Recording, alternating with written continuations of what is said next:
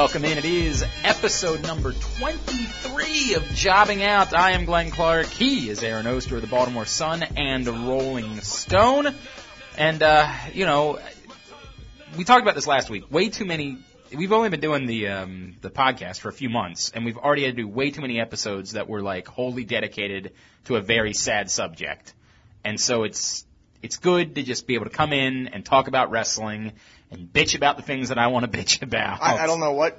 I mean, a few things here and there to bitch Oh, about, but overall, you, you it was think a good I'm going to have trouble finding something to bitch about, and No, you don't know me at all. Oh, I do know you. That's the problem. I'm just saying, overall, pretty good Raw. I was happy Honestly, with it it. put me to sleep on Monday night. well, just that's you know that's it what just happens wasn't- when you watch it at two in the morning. that is part of the problem. That when the uh, the baseball team that you have to watch for your job is playing games that start at ten. Well, you know what really happened on Monday? I'll tell you the truth. Uh, they th- the Chris Farley show was on Spike TV.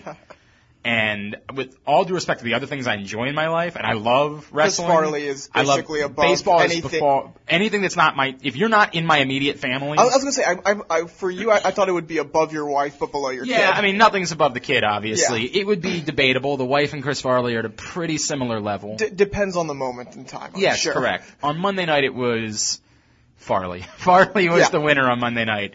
And so, uh, that's what, oh, by the way, you don't know who I have on my, uh, my other show on Thursday. Is it Chris Farley? No, yes, I haven't managed to score it. Uh, Father Matt Foley, who is the person that the character was Right, named after. right. Oh, I'm so excited about this. All right, anyway, let's. Uh, so, so I started with Farley on Monday night. Then I had to watch the baseball game. Then I was like, so I, I started watching Raw at eight. I watched eight to nine, then flipped to Farley. Watched Farley till eleven. Watched the rest of the baseball game. Then came back to Raw at like one in the morning, and it just. it- Well, nothing's good at one put- in the- yeah, it put nothing's good at one in the morning, Right. so. I all I want to do is be in bed at that point. All right, so um, we got a lot to do this week. It's all brought to you by WrestleCrate.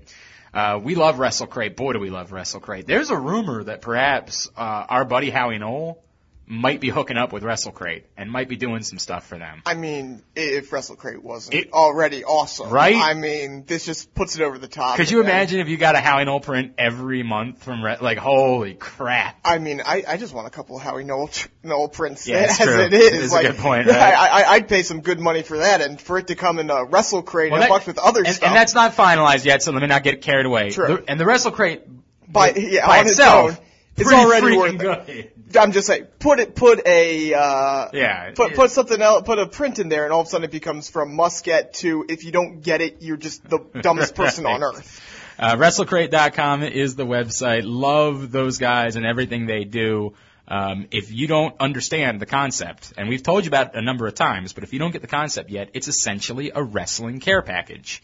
It shows up at your door once a month. You know what the neat thing is now? Uh, have you watched people like on Periscope Oh yeah, opening their Or wrestle crates? YouTube, yeah. or it's it's called a deboxing from A what I deboxing. Okay. Yes. So you get your wrestle or crate the unboxing or whatever it is. all right, yeah, whatever it is. I like that. Yeah. You get it in the mail, you open it up so everyone can watch and everyone gets jealous of all of the goodies that Exactly, just arrived. and, in- that's and that's the point. Is it's so you can make people jealous of you. Right. You've got, look at everything I just got. Look at all of this stuff.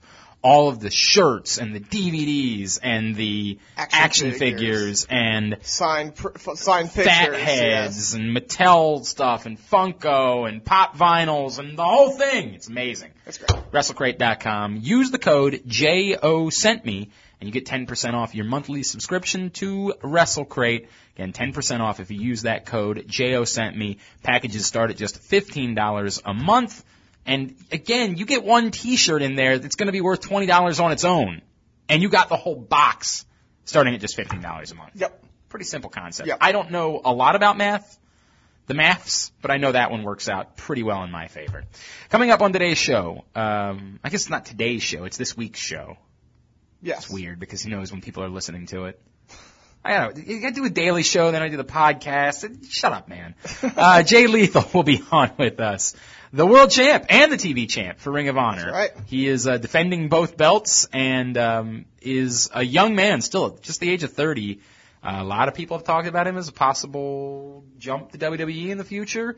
Uh, we'll talk about all those things with Yeah. him. Jay Lethal will join us later on in today's show. The TNA or the TNA. God, Wow. he used to be in TNA. In fairness, In, in fairness, He did used to be in TNA. Way better in Ring of Honor. I than he ever agree. was in I TNA agree with and, that. Uh, I'm Ring sorry. of Honor, big weekend next week. week Yeah, Philadelphia. Philadelphia. You're- you're going up, right? I'm, I'm planning on it, not definite yet, but planning on going up. And then uh, Brooklyn, they're going head to head with NXT there. Next Saturday night. Next Saturday and night. And you, uh, the other thing about the Friday night in Philadelphia is it's uh, New Japan as well. Both nights, Both New nights. Japan. Yeah, Ad, our, our uh, Adam Cole is uh, facing Okada on Oh, that wow. Friday. That's a dream matchup there. And then uh, Jay You're about to call him our buddy, weren't you? I, I I was, and I know how much you hate it.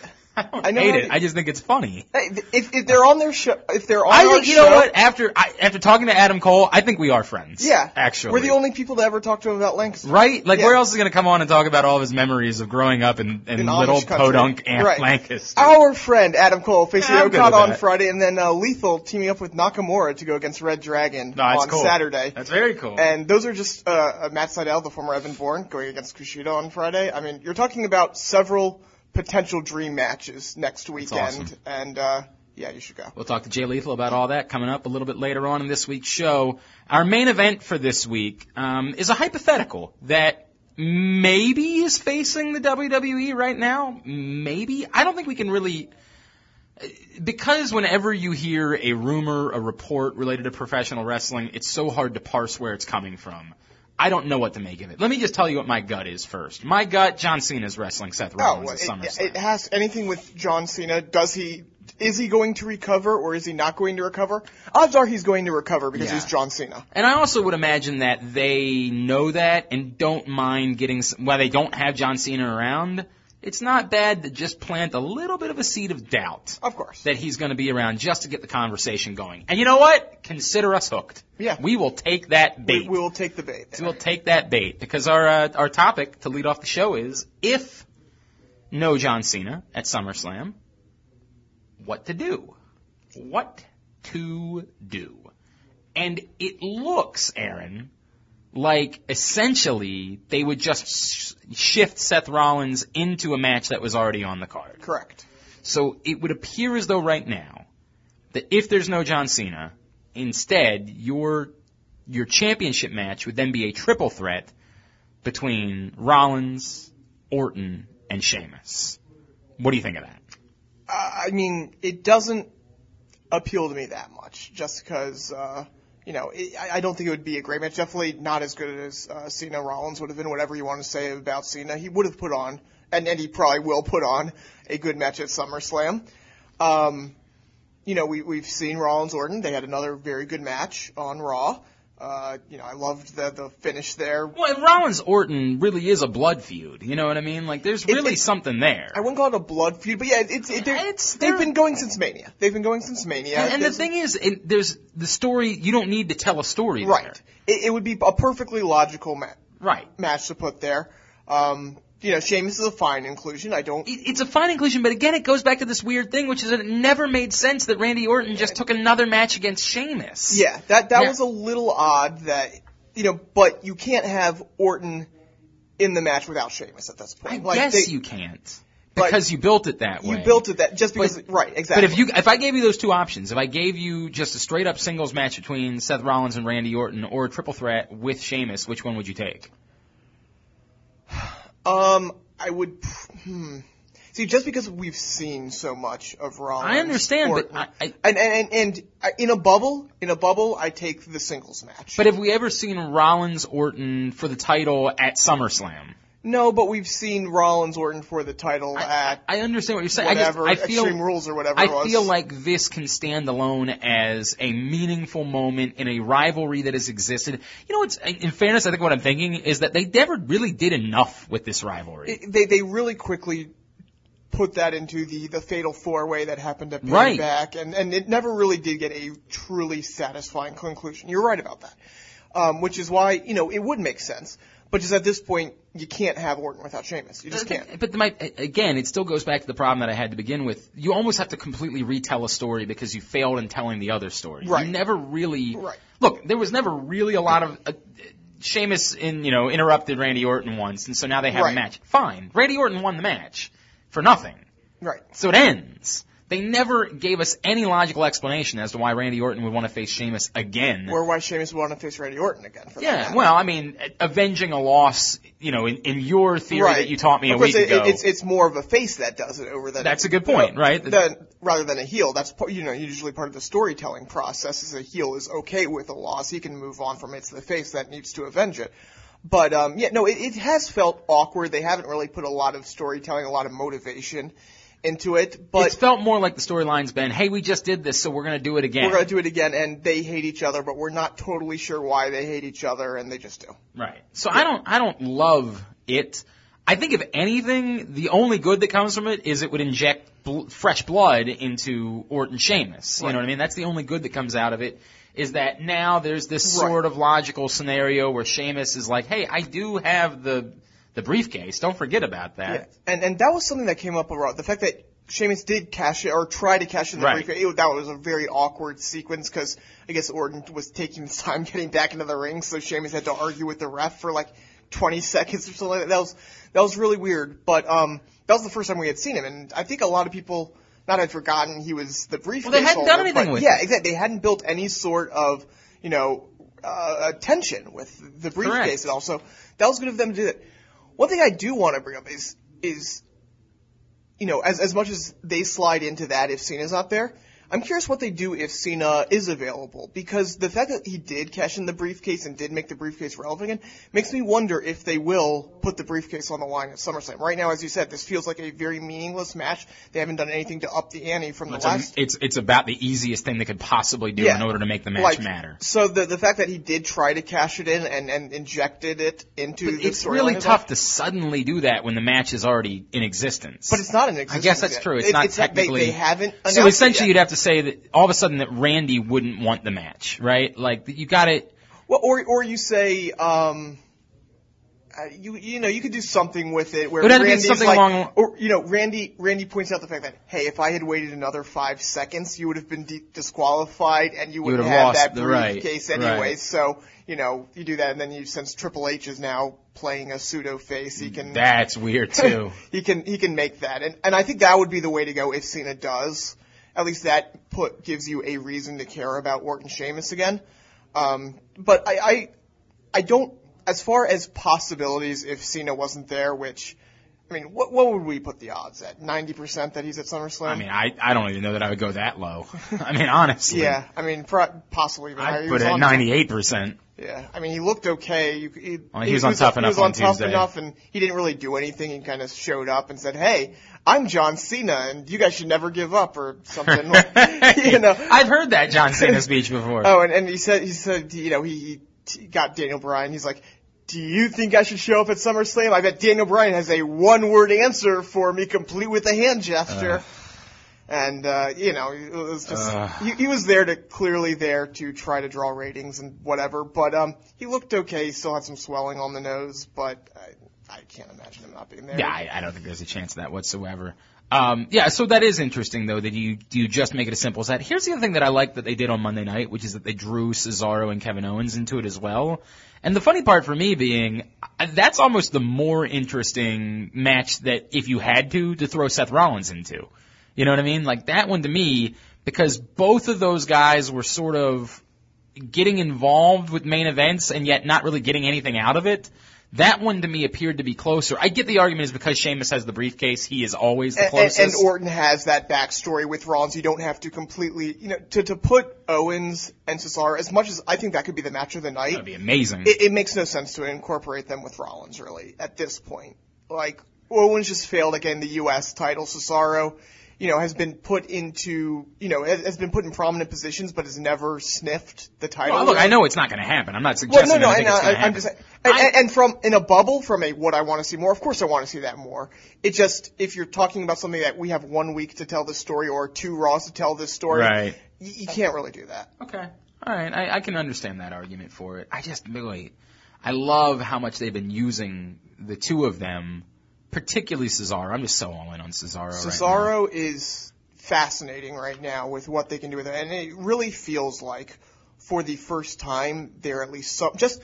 If you look I at hope you're i- right. if you look at the moves they're letting him do, you know, they're that uh, springboard uppercut, they're letting him do the dives over the rope. Right. They're they're letting him even when he was getting popular before in the tag you know in the tag match and stuff. They made sure that he did his matches in a specific way. They didn't want the spotlight to be solely on him. Now they're really giving him that push in the match, even when he's not winning the matches, he's getting a big spot. He was the star of that triple threat match. As, you know, they, they all got their moments. I'm not saying anything against Owens or Orton. They were all great together. But Cesaro was the star of that. He was getting the big, he was getting bigger pops than Orton. He was getting bigger pops than Owens. Uh, and this was not a particularly smarky crowd either. It was a And very it's funny good you to crowd. bring that up. I, I, I, Brandon Stroud wrote something this week that I'd never thought of before. It is, is it that Randy Orton's over, or is it just that the RKO is over? Uh, I, I give Orton more credit than he does, but it's definitely a big thing of, oh, where are we going to hit the RKO? yeah, that, that But I, I still think he's, I think that to say that Randy Orton isn't over is wrong. no, I don't think it's that he's Yeah. not over, but I don't know that he's over as much as the RKO is. well, it's, RKO it's, is it's just like, um, you know, early Rome, early Roman Reigns when he first broke out as a singles wrestler, I said that it wasn't so much that people want to see him, but they want to see those power moves at the end of the match. They want to see the right. Superman punch. They want to see the spear. They want to see him, you know, gearing up for that. And that, they want to see the finish more than they wanted to see Roman Reigns. Kind of a similar thing with, uh, Randy, Randy Orton. But going back to Cesaro real quick, you know, one thing that really struck me about how he's being used now is the fact that, you know, especially with Daniel Bryan there, got me back to thinking about him at this point two years ago. You know, this is when he, you know, was in the feud with Cena. He was about to win the title and get screwed over right. by Randy Orton. And he was coming off as well the, the, uh, dissolving of Team Hell No. And Cesaro, in a way, he's not quite as big as, as Daniel Bryan, because Daniel Bryan was a, more established at this point. He had already been world heavyweight Yeah, champion once. But he would still, you know, even when world, he was world heavyweight champion, still didn't get the push, you know, the, the real push. He was, you know, he opened that WrestleMania for that world heavyweight Right. title match. And it wasn't until Team Hell No that he really got to show off his personality. And then when that finished, he was able to get the, keep that momentum going into a singles push. The crowd really got behind him. And I'm wondering, when the book is written on Cesaro, when we look back at this, is his team with Tyson Kidd going to be looked at the same way that Team Hell Yeah. No is looked at? Because I think that the WWE is, is realizing what they have in Cesaro. The Look, crowd is behind him, and I think that his team with Kidd is a major, major part of that. I, I hope you're right, but one, I I still have to bel see it to believe it. I just don't. I think they're going to screw him up because I think that we've everyone has known what a talent Cesaro is and how freaking good he is. He was never connecting with the audience to this degree. Dude, I don't know. When he first started doing the swing, he was really connecting with the audience. But I mean, again, it's, it's it's just like what you asked about Randy I- Orton. I Was understand the swing that. over or was the well, okay, that's fine, but it was over. I mean, it That- was that- that move was really over. But I feel like Cesaro himself is getting connected. Is, Okay. is, is getting a connection right now. Just every move he's doing when he just comes out. yeah, Um, and casual fans are getting behind him. there was the Cesaro section. He was pretty over, man. Cesaro, se- I, I always hesitate to say that because the Cesaro section is literally, it's one guy making 4,000 copies of a piece of paper. I hear you, but I no, they existed online beyond that one guy and him just handing out pieces of paper. Well, there I- was a real. I, I, I'm not trying to suggest that he's not more over at the moment, but he was really over for a, for a minute when he was first given the opportunity, and then they just got afraid of it. They they did, and I think they're going to get afraid of it again because he doesn't. He's not John Cena. You know, Uh, that's ultimately that every Right. time. You know. keep coming back to. We can either do this or we can do Just more John that, Cena. That, that, that triple threat, the way they allowed him to show off the way he did in, in the same ring as, as Randy Orton, they, you know, they let him show off a lot more than the other guys, makes me think that there's something to it. All right, one more thought on uh, John Cena because I want to get to the rest of the Raw in the next segment. Um, you pointed out something to me that I didn't realize about the ratings from Raw the last couple weeks when John Cena wasn't there, Yeah, they, they've, uh, gone up each of the past two weeks. which is interesting. Now, there's a lot It's, of other. it's not a correlation. Well, okay, I don't think it's a correlation at all, but let me let me say a few things. One, Brock Lesnar's been on a lot of Raws that that didn't have as good of ratings, right? Like Okay. that it's not as simple as just saying it's Brock Lesnar. It's also not as simple as just saying it's the build up to SummerSlam. Yes, there is something that comes with that, right? There's there's no doubt something. Right. But for the most part, you haven't had three of your top four guys on your SummerSlam card there for the last few weeks. So the build up to SummerSlam means what if the top guys aren't there? Right. You know, so I don't know how much of it is just the build up to SummerSlam. I don't know what the simple explanation is for it. I don't know that there is a simple explanation for it. But I do think it's important to put up, point out that this is maybe the source of our frustration. That when someone's argument is, well, you need John Cena there to be at the top of the company. I think that the the people that are in my camp, our Right. response back is, no, you don't. Right. You don't need John Cena to, we don't need, yes, there's a dumb group of fans that always needs to have one Right. person there that matters for, but it doesn't mean that the company is just going to fall apart if you don't have him constantly elevated and, at the top. and, and that's the thing. It, it doesn't prove that you know, you know, Cena shouldn't be at the top of the card. I'm not Cena- saying that at all. Right, but but what it shows is there, there's this thing that Cena, without Cena, you're going to lose ratings automatically, and this is showing that even if you do need to bring in a Stephen Amell or have world title matches on Raw, there about, are like try a little. yeah, I mean, and, and that's the thing. You, it is possible to cope without Cena. It's not so much that Cena is causing a rating. I, but I would, I think that cope is the wrong word. It's possible to do really good programming. Right. And I'm not even just necessarily saying without John Cena. I'm saying that without John Cena having to be Right. constantly shoved in your face. Correct. That you can involve him in some way and also have a really good wrestling card that viewers are interested in. Yep. And that I think is the point of the and whatever you call my camp. And I'm not anti Cena. You guys know how I feel about John Cena. I think as a person he's great. I think as a wrestler he's tremendous. I just don't care for his character. Correct. It's never done anything for me, and I don't like it. Um, that for us, I think that's more the crux of what we're trying to say, which is you can have the last couple of Raws have been pretty good. Yeah, they've been very good. Ag- Again, I'm not. Eh, I, I think they've been very good. okay, you can say very good. I'll say pretty good, and the truth will probably be somewhere in the middle. The point being, you can do good wrestling shows Yeah. without it just having to be now get to the point where it all ties back to one guy. Correct. And that's the part. That's why when I use terms like lazy, that's my frustration. The laziness is, ah, what, what are we gonna? Eh, eh, just tie it all up with Cena. Yep. And that's the insane part, because if you put in a little bit of work, just a little bit, you can do really good wrestling shows, really enjoyable, that feel like something's happening, there's something different.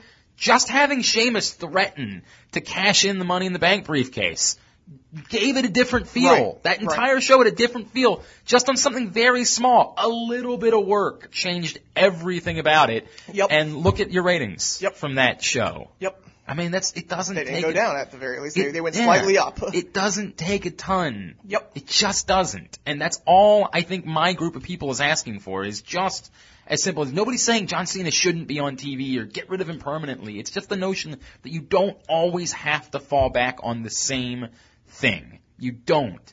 And we're going to enjoy it. And there are a lot of people that will enjoy it as well, even if John Cena's not there. I'm sure there are plenty of kids that were going to these last two weeks that were very disappointed that John Cena wasn't at the Yes. show. I have no doubt about that. But I'd also like to think that they probably found something during the course of the show that they enjoyed.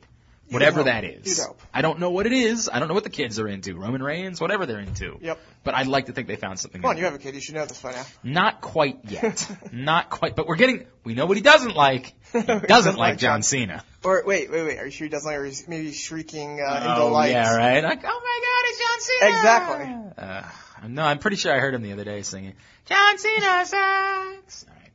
Uh, when we come back in, we are going to go to the mailbag. Uh, we got to give away a prize from last Yes, week. Yes, we do. Are we're going to try to give away another one this week? I, I do. I, I have an interesting idea on how All to give it we'll away. Try to this give week. another way, one away this week. Plus, we'll go over everything else that happened on Raw. Still to come, Jay Lethal from Ring of Honor. It's all on the way. This is Jobbing Out. At Smyth Jewelers, we celebrate how big love can be.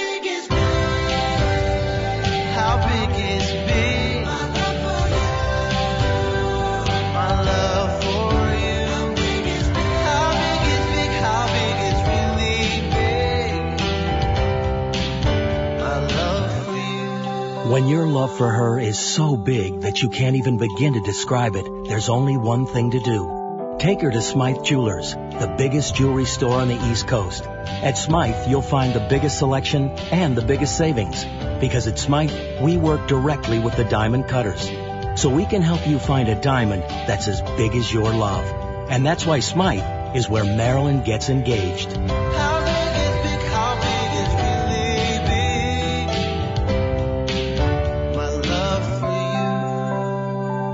Smyth Jewelers in Timonium, Ellicott City, and Annapolis. Need to get some cash? No problem. Head to Royal Farms, step up to the ATM, and Get your cash for nothing cause there is no fee. Surcharge free ATM use. That's the way we do it at Royal Farms. Some retailers charge you to use their ATMs. They make you spend money just to get your money. We don't. At Royal Farms, you can come in anytime, day or night.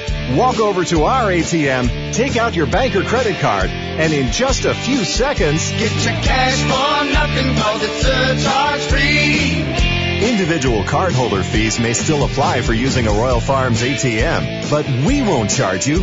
So the next time you want to get cash at an ATM, come to Royal Farms because this is how we do it. Get your cash for nothing cause there is no fee. Cash for nothing cause there is no fee. Hey, it's Puppet the Psycho Dwarf. You gotta come down and see some hardcore midget wrestling. The Half Pint Brawlers are in your town. August 28th and 29th, the Hustler Club in Baltimore presents the Half Pint Brawlers. It's Psycho Midget Wrestling at its craziest at Larry Flynt's Hustler Club.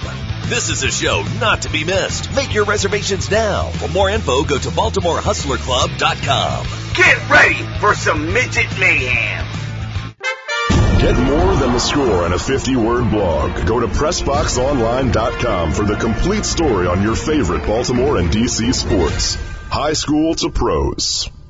All right, I don't know about you guys, but when my car goes up, there's nothing in the world worse than having to pick up the phone and call my mother-in-law, who I love, and say, Can I ask you a favor? Could you come get me and take me to work? Oh, it's so uncomfortable. That's why I turned to First Choice Automotive in Joppa, 710 Pulaski Highway, 410-676-5552. Free towing with all repairs. Free loaner cars with major repairs. First Choice Automotive, fcautomotive.com. Make them your first choice when it comes to your vehicle. You are now tuned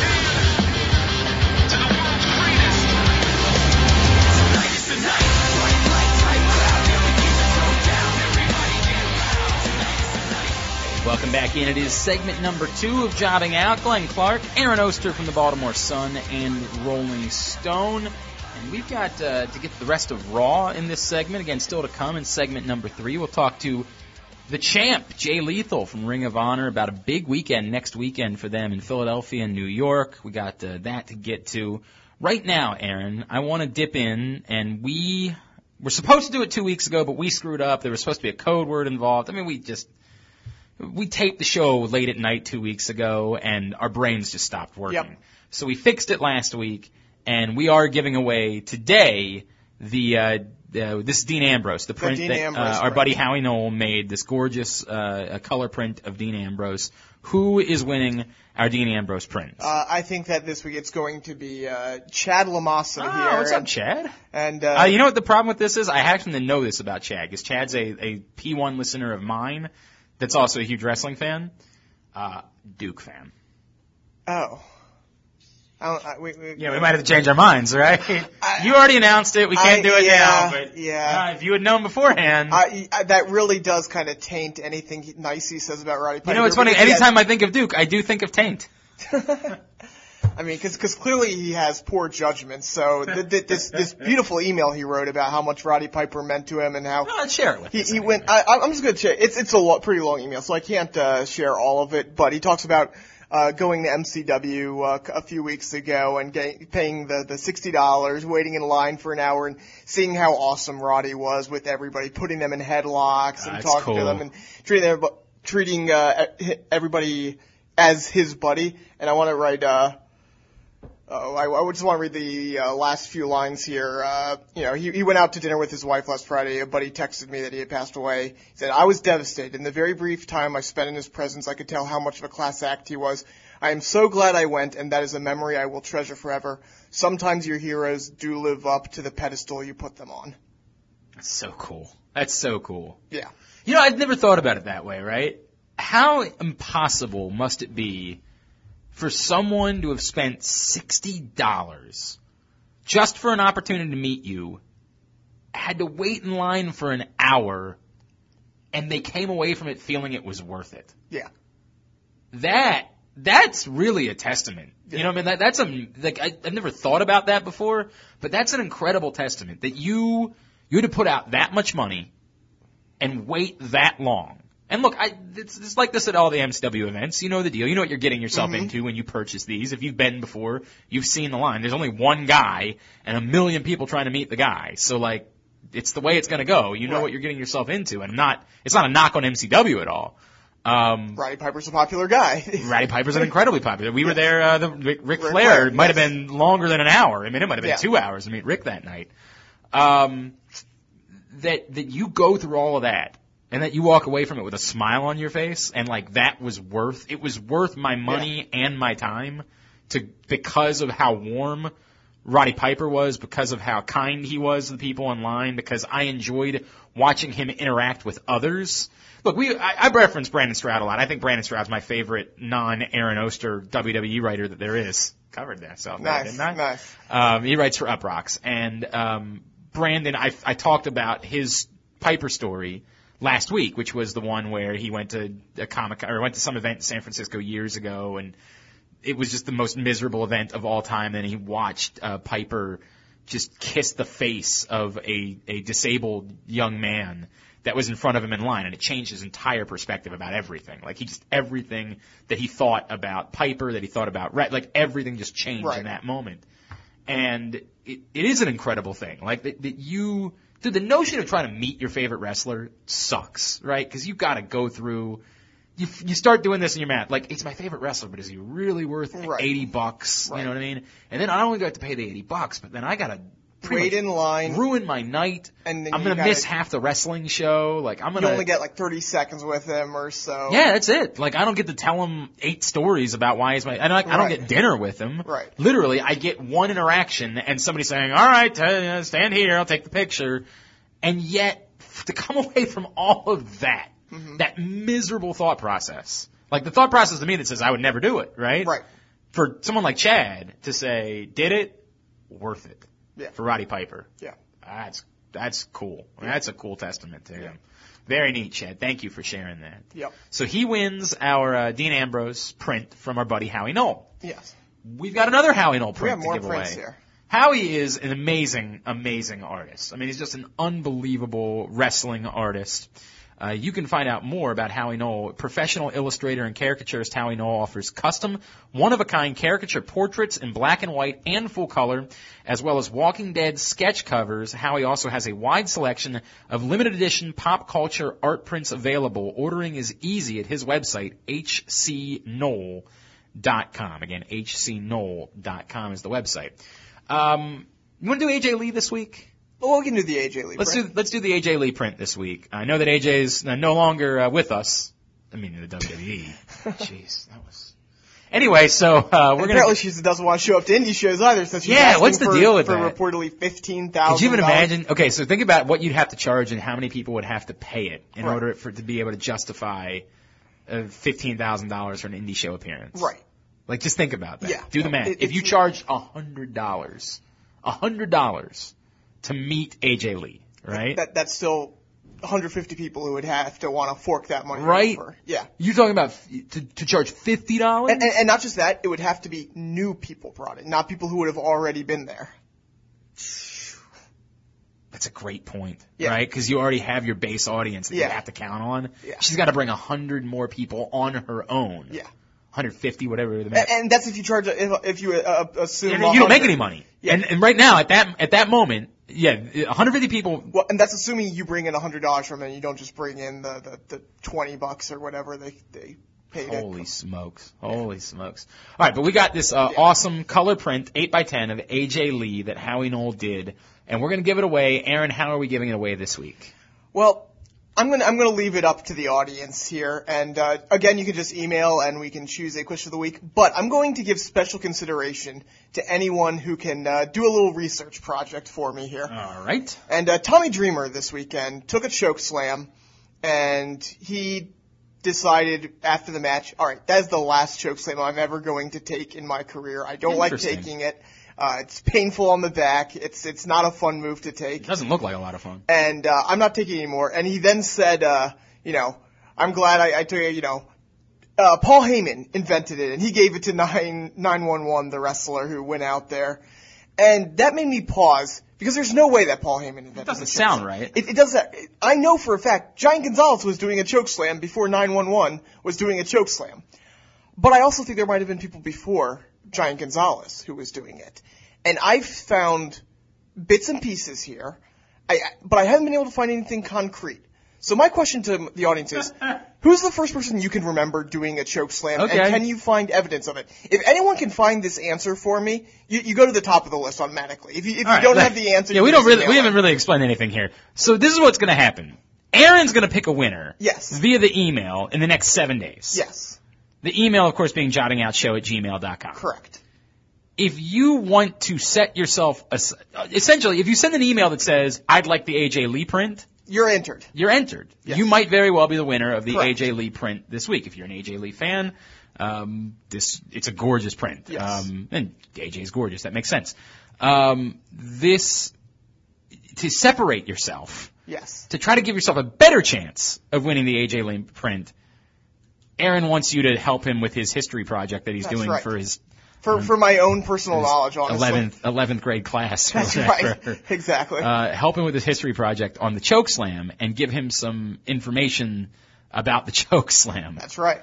He, it kind of wants you to be Wikipedia, I guess. It, it, that's the thing. Wikipedia doesn't have it's, Nothing? All right. It's it's very interesting, and that's why because it's not like I'm just saying, oh, I want someone else to do my work. I did some research into this. All right. Well, if you can help Aaron with his uh, homework, then he'll bump you up on the list of potential people to get Correct. the AJ Lee print. If you don't want to help Aaron with his homework, That's fine. still fine. Just email, jobbing email. out, and just say want the print. Or, That's enough. Or you can ask a question ask or a whatever. question we can put in a future mailbag. Yes. Uh, something you along those do. lines. Absolutely. Speaking of which, do we do we have uh, anything else we want to clean out of the mailbag? Yeah, we I, I do have one that's uh, just a couple weeks old, and it's it's about uh, someone from NXT, a tag team specifically from NXT, and uh, one of my favorite tag teams, the realest guys in the room, Enzo and Cass. Ah, yes. And and this this comes from uh, Guy Stewart. ah, I know and Guy. Uh, he, he has a few questions here.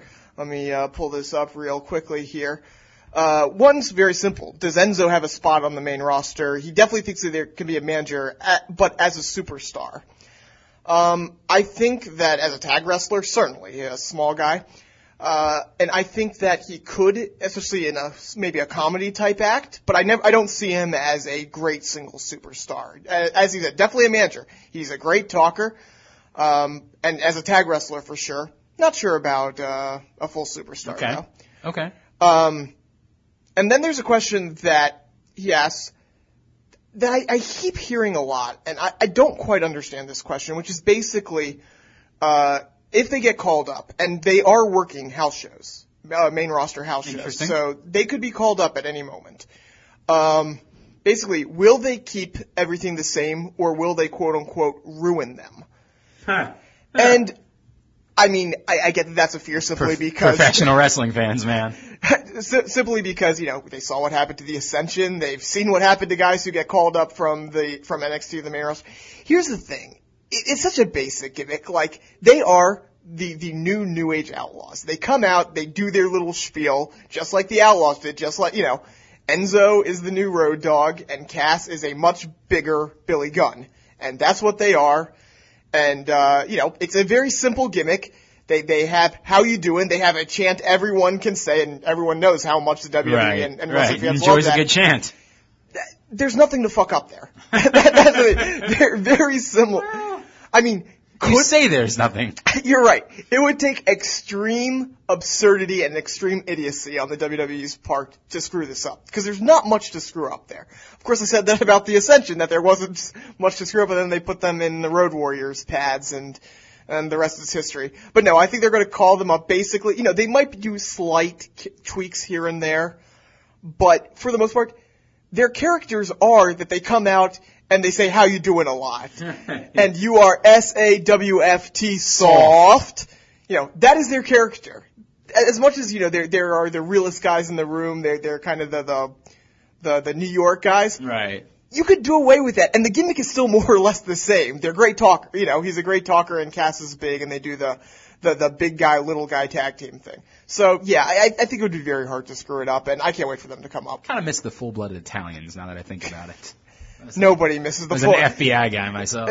At least the WWE's version, nobody misses the full-blooded Italian. All So, right. so, so thanks for the email. All right, get your emails in, jobbingoutshow at gmail.com. Let's go over everything else that happened on Monday night real quick. Um, let me start with the most, here's where I think the, let me, let me go back to Enzo and Cass for a second.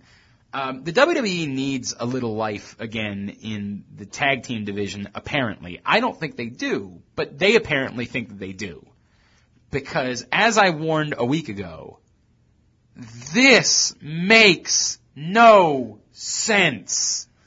You have the best thing Yes. ever. Yes.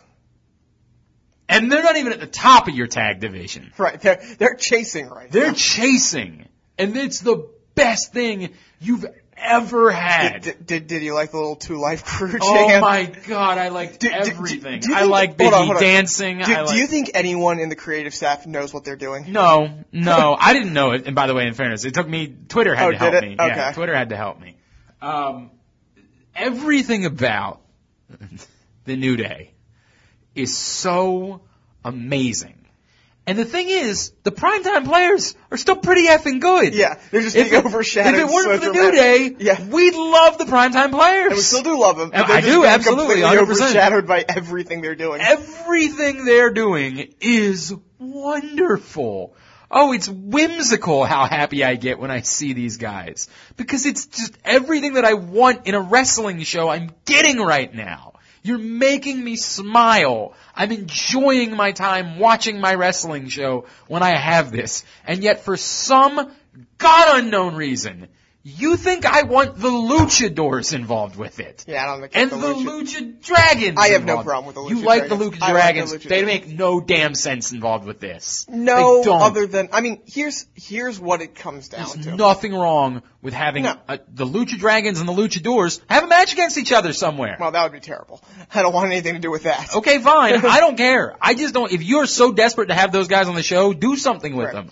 But to screw up perfection, you have perfection. Why are you so afraid of it? Um, I mean, to to be fair, this would be the third straight pay per view that they. Fine. And I know, you Do know, it for the rest of the year. do it for the rest of the year. You know, I, I Who don't, said they're sick of it? I want names. I want their address. I will go to their house and punch them in the face. Whoever said they're sick of this. please somebody email in because I, I, I really want to see if Glenn actually follows through God's on name could possibly be sick of the New Day and the Primetime Players. It's magic every night on my wrestling show. I ask for so little, and I'm getting it, and then you want to screw it up for me. I hate you. I hate you. I mean, this also allows the New Day to. Oh wait, no, it's an, is it eliminate? Do we know what the rules are? God knows what the rules are. I was gonna say, it, if it was a one fall, then it would allow, you know, the New Day to pin the Matadors and win the title or whatever. So that draws it out a little Is more. it so important that you need that? Like, well, you don't want to give the primetime. I, I get it if they don't want to give the primetime players a loss, and you know, maybe this drags out. Maybe this extends it. Maybe this extends the feud a little bit. That's fine. Then do this stupid match at a pay per view I don't care about. Well- do the match that matters Okay. in SummerSlam. Wow, that was some nice voice Aaron. break cracking there. Aaron, you don't understand how much this bothers me. Because all I want to do, all I want to be able to sit here and do is tell you my love. You have somehow Okay. lucked into, according to uh, the interview they did with the uh, the Jericho podcast, you have lucked into the greatest thing that you have ever done in the New Day. It is Greatest thing they It's- ever. I mean, it, it's it great. so it's great. good. I'm not. I'm not going to complain about the New Day at all. And they but- tried so badly to fuck it up. They tried so badly to screw the whole thing up.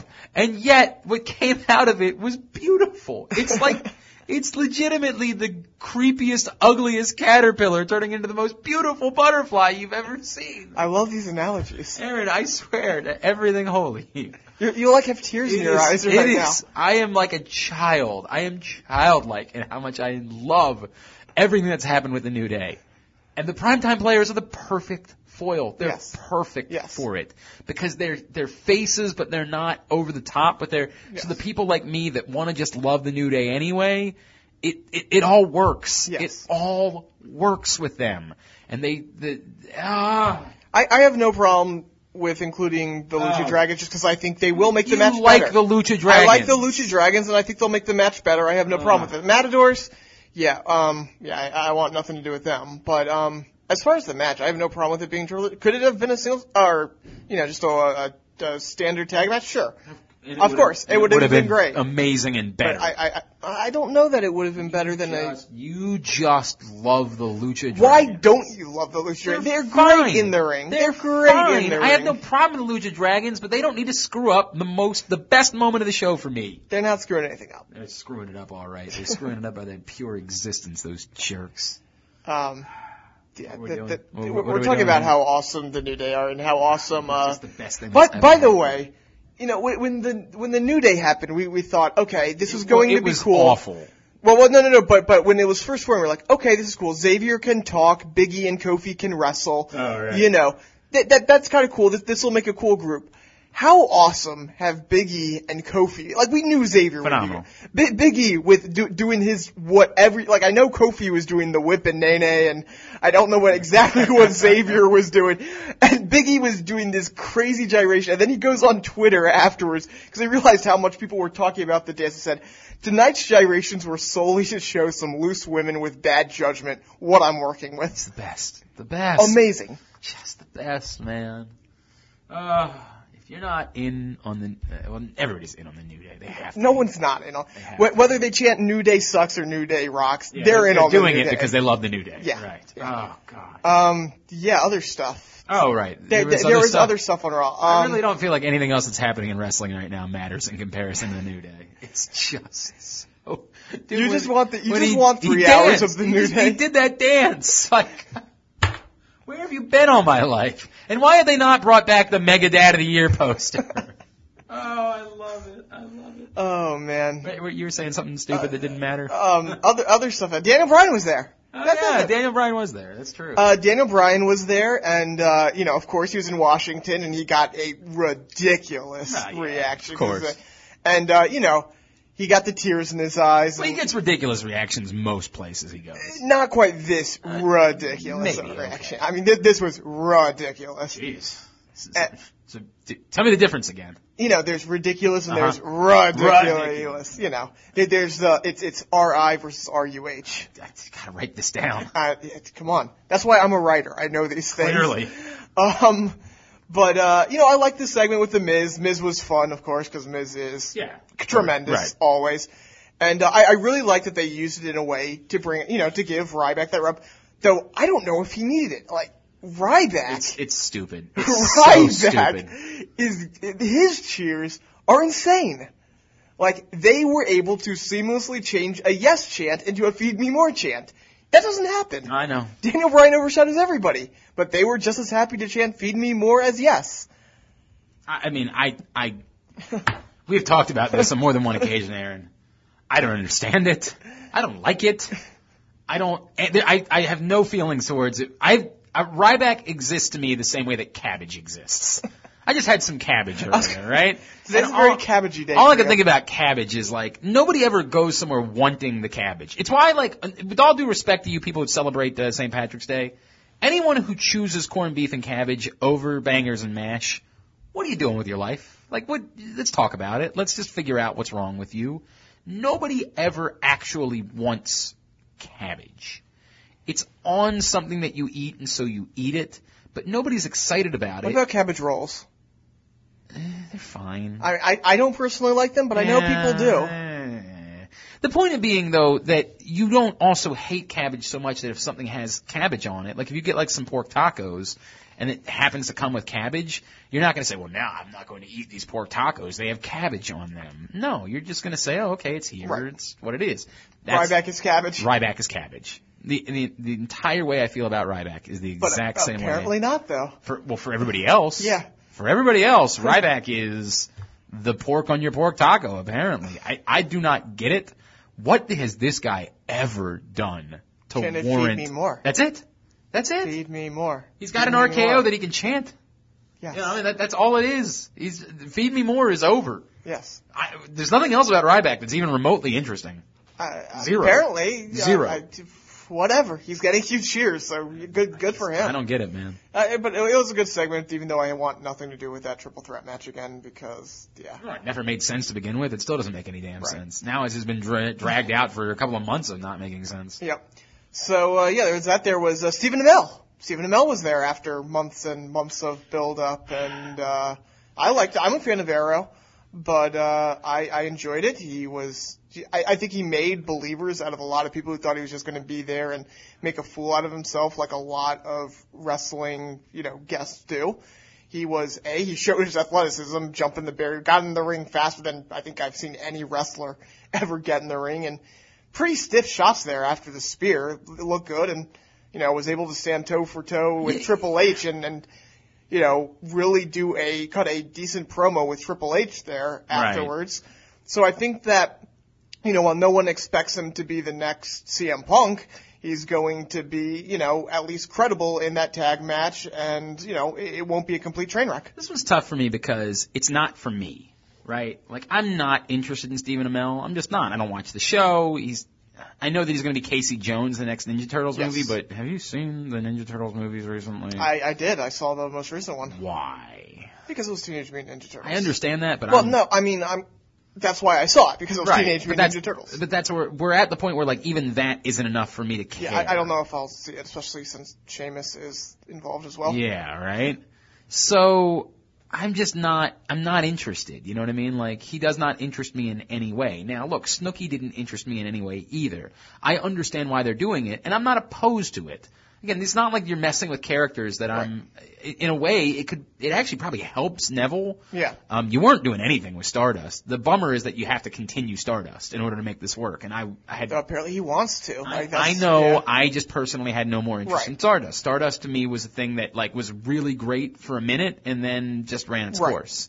Like, and I became completely uninterested. So to be fair, this, this is as compelling as Stardust has ever been since that first week. That's fine. I'm just still not compelled. Okay. I mean, this is the way it. Look, I, No, that's not. Yeah, and that's to me, I, but this is it's it's all fine. Is Yeah. where I'm coming from. Right. You're not wasting one of your top guys in this match. You're not. It's just something to add to the Right. card that has gotten us some cool looking um, cartoons. Yeah. You know what I mean? Like Yep. we've gotten that out of it. Yep. Uh, I got no beef with that. Yep. I, I support that concept. Um, it gets them attention somewhere. I mean, I haven't really seen it necessarily. I mean, it, it, the Twitter apparently guys ran analytics and stuff on this, and apparently there were people who had stopped watching or hadn't watched in years or who had never watched who tuned in on Raw to see Stephen Amell. Okay, I mean Yeah. they exist. That's fine. I just I'm not seeing like Entertainment Tonight picking Right, up on it or something like that. I don't think he's that big of a star that he gets them. You know, Right. he's not an A-lister or something like that. But look, it, it, again, it's fine. I don't have a problem with any of it. I really don't. I have Right. no beef with this match. It's not the thing that's going to get me to tune into SummerSlam, but I'll watch it. You know what I mean? Like when it when it comes on, and it, it'll be fine. Yeah. But um, and fine to to be fair, fine is much better than most things they do I- when I- it comes together. I And- tend to agree. And, and this is, you know, they've been doing well with guests lately, and what they've been doing is they've found guests who care about wrestling. You know, Yeah. uh, Stephen Amell was talking about how he remembers his first WWE show back in 1988 in Toronto, and he's been a fan his entire life, and you can tell that he enjoyed what he's doing, and he, he put some time and effort into it. He's trained a little bit. You could tell that he's practiced some of these things. Granted, he's already kind of a, a physical freak. Uh, if you've ever seen anything he's done like on set or he's, he's put out videos of him running his, his training course. He's a big parkour guy. And, uh, so between the fact that he's a freak athlete and probably could be a wrestler if he wanted to just by, based on his athleticism and the fact that he cares about wrestling, like that's a perfect combination to at least get something good out of it. And they need Um, more of that. Yeah, I'm good. And you know, it's funny because we talked to Kevin Eck about this, and that was one of his things that he said. And we talked to Ross about it too, didn't we? We talked to Jr. And it, all you got to do is just find guests that want to be there, Right. and they can add something to the show. Um, that still doesn't mean they're always going to be perfect. I mean, No. it was a fail when Machine Gun Kelly didn't sell. Uh, for Kevin Owens, that was a fail. When when you try to do something there, and then he immediately went on Twitter afterwards and was like, "Oh, that's all you got." yeah. Like, dude, he's a monster, and you weigh five pounds. Right. Like, you've got to make it seem like he really hurt you, or else there was no point in doing something along those lines. I'm pretty sure I saw something this week where Flo Rida and uh, Heath Slater are still beefing on Twitter. Really? That yeah, That- that's you know, happening? Yeah. I, I like the notion of finding people that care about wrestling that want to be there. I think it's a great thing. The problem for the WWE is There's those people, and then there's people that really get you attention. Right. And the WWE is always going to be more interested in the people that really get you attention because that's the real reason why it's worth Right. doing it. And the problem is those people tend to not fall into the category of people that really care about wrestling. Correct. It's why if you find somebody like that, you should really do everything in your power to get as much out of them as you like possibly Ronda can. Rousey, as she continues on her Reddit AMA this week Right. to talk about how big of a wrestling fan she is and how much she can't wait to uh, get back in the wrestling All, ring. all she spent the entire time And dropped a blue. She dropped a Batista reference. Oh, did she really? That's pretty great. That's pretty great. Yeah. Um, it, it- you know, uh, I'm trying to think of other people that fall into this category. There's somebody that I was thinking of recently that falls into this AJ. Francis. No, not quite the A-lister, but the, the athletes are always Yes. always smart for you to get as much as you can Exactly. Out of athletes that are into it. If there's an athlete that's into it, it is intelligent for you to get as much as you possibly can Yep. out of that because they really are into it. Yep. Anything else from? um, summer that whole Summer Rae Lana oh yeah, segment, which God, was that, the that flag is ever. so great. Yeah, I, I, I don't think it quite topped the uh, Drago uh, Well, Soviet Union right. banner from Rocky Right, Four. right. But uh, I mean, I, I've been begging this for a year now for him to have a banner like Drago had in Oh, Rocky. so tremendous. But uh, even more than that, uh, Summer Rae has really transformed, and not just the clothes she wears, not just that, but she's looking credible. And the accolade she put on Lana at the end there was the greatest accolade I've ever seen in my life, and mainly because. You know, Lana's flexible and Summer Rae has the long legs and she can bend back a little farther than say Rusev Right. can. But um, yeah, I'm all for women putting submissions on other women because it looks. It doesn't matter if it's Sasha locking the bank statement on somebody and Right. literally breaking them in half as she's holding it on, or something like this. Yeah, more submissions from women wrestlers. okay, I can get behind that. Yeah. I can get behind that. I think that But makes of um, sense. I, it's interesting that they said Dolph's not going to be back in time for SummerSlam. So are they not doing anything here, or are they going to do Lana? Uh, Lana Summer Summer? Rae as a match. Uh, is that like I don't know if that's what's going to. I'll, I'll say this: after that move, I'm a lot more in You'd be on the willing to- I, I, to give it a chance. Uh, I, I don't think it'll be great, and because Yeah. mainly because I don't know if Lana can go at all. But I'm at least a little bit more interested in seeing Lana and Summer Rae go at it than I was before. I just wish. I think this is the mistake here is that it's been building for so long that I'm almost. There's no way for you to continue to keep my interest in it, right? Like you got to give me something, and I haven't gotten anything out of it. Right. And uh, you know, I mean, I still hate the feud, but I hated it, but then I loved Rusev. well, but see, I and love loved Rusev. the fish, and I love. I just the- don't. I don't like the feud. Yeah, like it, Like I, I, love, I love everything with with Rusev and Summer is great. I think everything and I- with and I- Lana and Dolph is terrible. it feels like there should be something more coming from Rusev right now. That he's supposed to be this monster, although you completely neutered him by having John Cena take Mm-hmm. three or four matches for him, which I still will never forgive. That you screw. Mm, anyway, um, yeah, he Yeah. needs to be doing something. He needs to be kicking someone's ass. Yep. You know, like Yep. that. That's the role for Rusev is go kick someone's ass, and he's not doing that right now, and that's never something that works. You got a triple threat Right. for your uh, IC title that makes no sense, and no one for Rusev to destroy. right. Go figure that. Yeah. You know, like go figure out that's the case. Yeah. If if Rusev's not at SummerSlam, that's also a Yeah, that's a loss. That's a loss in general. Yeah. All right, we good? Uh, yeah, I think so. Unless you want to talk a little bit about the Wyatt family, which I really don't. Nope. At all. Coming up next, Jay Lethal. I just don't know. I, I, I will say this: When did Dean Ambrose become psychotic as opposed to a lunatic, and is that intentional? I don't care. Whatever. It's just something interesting I noticed. I the to character had been so bad that I don't care. Okay. You know what I mean? Fair like th- make him make him anything because Yeah. what you were doing with him was not out. It, working. it's just an interesting choice of words there, but but let's let's move ahead because there's not a lot to talk about there. really nothing there. Yep. The champ's coming up next, right? The champ is here. Very good. Jay Lethal, the world champion and the TV champion for Ring of Honor. They got a huge weekend coming up next weekend. We're going to talk to him all about it as well as everything going on in the world of Jay Lethal. We'll do that next. This is Jobbing Out. Need to get some cash? No problem. Head to Royal Farms, step up to the ATM, and Get your cash for nothing cause there is no fee. Surcharge free ATM use. That's the way we do it at Royal Farms. Some retailers charge you to use their ATMs. They make you spend money just to get your money. We don't. At Royal Farms, you can come in anytime, day or night.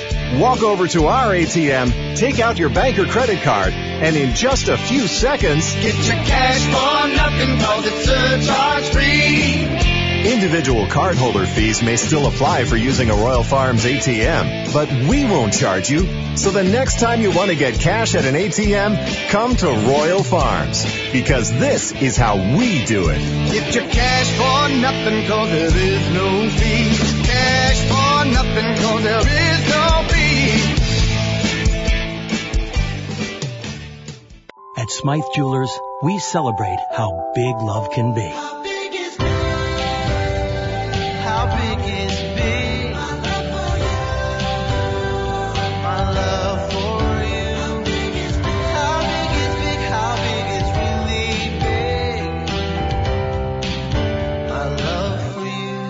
When your love for her is so big that you can't even begin to describe it, there's only one thing to do. Take her to Smyth Jewelers, the biggest jewelry store on the East Coast. At Smyth, you'll find the biggest selection and the biggest savings. Because at Smyth, we work directly with the diamond cutters. So we can help you find a diamond that's as big as your love. And that's why Smyth is where Maryland gets engaged.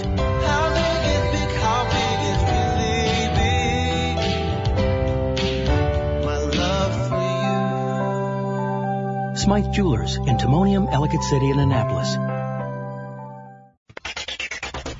Wrestling fans, it's time for Wrestle Crate. Wrestle Crate is a pro wrestling themed mystery package that appears in your mailbox every month with action figures, pop vinyls, DVDs, wrestling books, fat heads, and much, much more. Plans start at only $15 a month and every crate contains a t-shirt from ProWrestlingTees.com or BarbershopWindow.com. Those t-shirts are $19.99 by themselves. Check them out at WrestleCrate.com and follow them on Twitter at WrestleCrates and search WrestleCrate on Facebook. Get more than the score on a 50 word blog. Go to PressBoxOnline.com for the complete story on your favorite Baltimore and DC sports. High school to pros.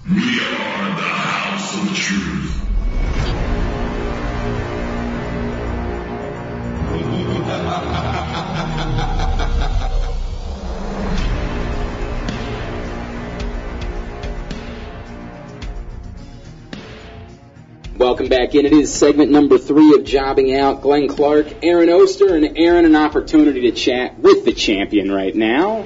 with the champion, the dual champion in Ring of Honor, both world and TV title, and the greatest first generation wrestler of our time, Jay Lethal, is joining us right now. What's going on, Jay? Um, it's, it's, what a great introduction. I love it. I, I, I learned from Truth Martini. I saw him enough in Baltimore stopping the uh, ring announcer saying, you have to include this line. I know that one. And, uh, Jay, last time I talked to you was for uh, the piece we did in Rolling Stone uh, two months ago. You said over and over again, I can't believe this is happening. I can't believe this is happening. Has it sunk in yet for you? It, it, it fully, I'm going to say it fully hasn't sunk in yet, but I'm starting, I'm starting to get it now. Uh, um, I'm doing a lot more for Ring of Honor, uh, news appearances and, and, and interviews and, and higher, higher, uh, I'm going to say caliber or quality or, or notor, notable matches. For instance, I was just in a 60 minute uh, match with Roderick Strong. Uh, yeah, I, I think I'm, I'm starting to, to, to realize what's going on now. Jay, Ra- Aaron's been raving about the 60 minute match. I, I, this is the fascinating part for me. When you find out that's what you're going to be doing, what then goes into preparing a match like that? What's it like trying to map out, plan, do? That's an awful lot of work uh, for two guys to put in. What was it like getting ready for a 60 minute match? Well, the, the worst part is there's no preparing. There's, no real prep. Uh, other, there's, I mean, there's no good practice, I'd say, than, than to actually do it. For instance, uh, I, I love running on the elliptical just because it's low impact on your knees. Uh, and I can go on elliptical for a very long time. So one day I decided ah, I'm just gonna actually run this time. There's a couple trails here in Tampa, Florida that I can run on. Uh, and, and running, I, I thought it'd, it'd be okay, but there's just no substitute for really running. I, long story short, I couldn't run as long as I could, I could run on the elliptical just because there's no real substitute for the real thing. There's no real practice. Therefore, I, it's tough to say, oh, I'm going to practice for a match that's going to be that long. There's no real practice other than and other than doing it over and over again. Uh, like one of my idols, Ric Flair, uh, who's had countless 60 minute matches, uh, and he brags about it constantly, which I love. Uh, but yeah, there's, there's no real prep for it other than just doing it. You know, what's it like, not only were you in a 60 minute match, but with one of the more physically, you know, the guy who will beat on you in Roderick Strong, and I remember you guys threw so many chops at each other that your chests, by the end of that match, I, I've seen raw pieces of meat look a little bit better than that. Once you get to the 40 minute match, or 40 minute mark and you know, oh, I need to do another 20 minutes of that, what, what goes through your head there? Oh, it was, it, it's one of those moments where you have to dig down deep for, for every ounce of energy that you have in the reserve tank. Uh, yeah, it, it's like I said, there's no real practice for it, and it, it's just, man, it's one of those things that'll really put you to the test. And there's, I mean, when you hear though, well, there's 10 minutes left and there's still no winner yet. We're still going and we're 50 minutes in and there's still no winner. Man, what else? What else do I have left? And like, it's one of those real moments that really puts you to the test. Uh, he is Jay Lethal. He joins us here on Jobbing Out. Um, Jay, this run as champion, what did it mean to you to get the opportunity? You say it still hasn't fully sunk in just yet, but when you when you knew that this was coming, what went through your mind and what were the emotions like for you? Oh man, it, it was uh, to play on words because we're in Ring of Honor. It was a true honor, uh, and, and the reason, the biggest reason it was an honor is because I had been in Ring of Honor for a very long time, and I had watched each champion win win the championship, and I watched each champion defend and and and make a name for themselves and help shape their legacy and their market they would leave on not only Ring of Honor but the wrestling business. And I remember as a young a young guy thinking, man, I, if if if that could only be me, or man, I wonder if I'll ever get that moment, the moment to to give my my thank you speech after the match and such. Uh, so yeah, when, when, when I, uh, when I won it, that was one of the things I couldn't stop thinking about. Also, it was cool to have my dad in the crowd, uh, especially my dad, because he had been there since the very first time I ever stepped foot in the ring for practice, uh, to be trained. Uh, my dad sat in the back and watched. Uh, and so he's seen my journey from the very first day that it started, uh, and he's seen Ring of Honor grow because he had been to almost every one of my shows. Um, so he's seen Ring of Honor grow. He's seen me grow. He is, uh, as well as I have, has seen each champion crowned. Uh, he's seen the champion's speech and the champion's title defenses and everything they go through. And, and what a proud moment it was for him to have his son live that moment. It was so touching for him that he was crying. It was, it was amazing. You know, when, when you won the title, I think uh, a lot of people expected you just to drop the TV title, or you know, there maybe there would be a tournament for something. But you are not only a dual champion, you are defending them, and in fact, you're going to be, if you make it to the to September as the champion, you'll be defending both in the same night out in San Antonio. Why was it important to you that you wanted to defend both titles and really be both champions?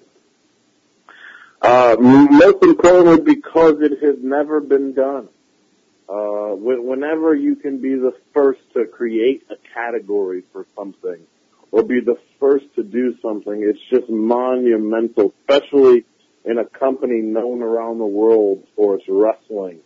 Uh, what, what a special occasion it would be, especially considering that it's never been done, uh, to have both, to hold both titles and defend them both if given the chance to. uh, man, I just think it would it would it would it would be insane if if that could be done. Uh, so yeah, I, I think man, it's just because it's never been done. I would love to be the first one to do it. Hmm. I mean, it, it, it's cool too because in many ways it, it, it provides further legitimacy for you know for the secondary belt, right? Like that that it makes that belt so much more significant as well in the process. Right, this is true. This that's that's another way to look at it. That's another way to look at it as well. You're right. Uh, I mean, the your world champion has, I mean, what some people would call the secondary championship, but I, I wouldn't call it that because I feel like, you know, before I had the Ring of Honor World Championship, I, I really strived to make the Ring of Honor Television Championship something great, something better than the World Championship, only because I had it. uh, but yeah, I uh, I think you're right on that one. Jay, for this push for you to come at the same time that uh, Ring of Honor gets their best TV deal as of yet with Destination America, and at a time where um, there's perhaps more exposure than there's ever been before for Ring of Honor wrestling, how much more significant does it make it for you? Man, I, I feel like I won the lottery because it, it's just perfect, perfect timing perfect timing to be the Ring of Honor World Champ, to be the undisputed champion of Ring of Honor. And I've always thought for for years, uh, ever since my first run with Ring of Honor, I've always thought that they had the greatest locker room, the, the greatest roster full of the best talent uh, in the world. Just Ring of Honor's only downfall was it, it was struggling to get their product out to the masses. Uh, and now that I'm back in Ring of Honor, this is my second run, and they're owned by Sinclair Broadcasting, and now the, the, the acquisition of being aired on Destination America, uh, now they're getting out to the masses.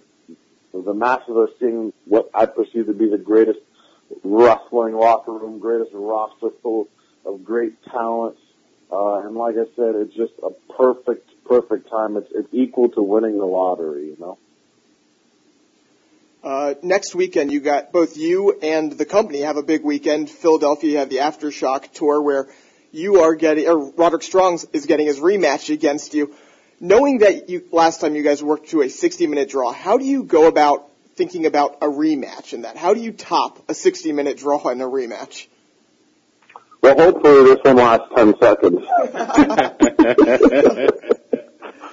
yeah. Well, I don't, I don't know. Whenever, whenever I've had uh, a match that someone has deemed uh, uh, really, really enjoyable, um, each wrestler is always faced with the well. If there is a rematch, how do they top that? I, I don't. I, I don't think that uh, as wrestlers we, we go in thinking about how to top that. I think we just go in thinking we're just going to do what we do best, and hopefully they enjoy it. If they don't, they, uh, there's no pleasing everybody. But uh, it's it's very rare that we, as a, a wrestler, would think, well, man, how do I top what we did last time? You know, we just go out there and we do what we do best.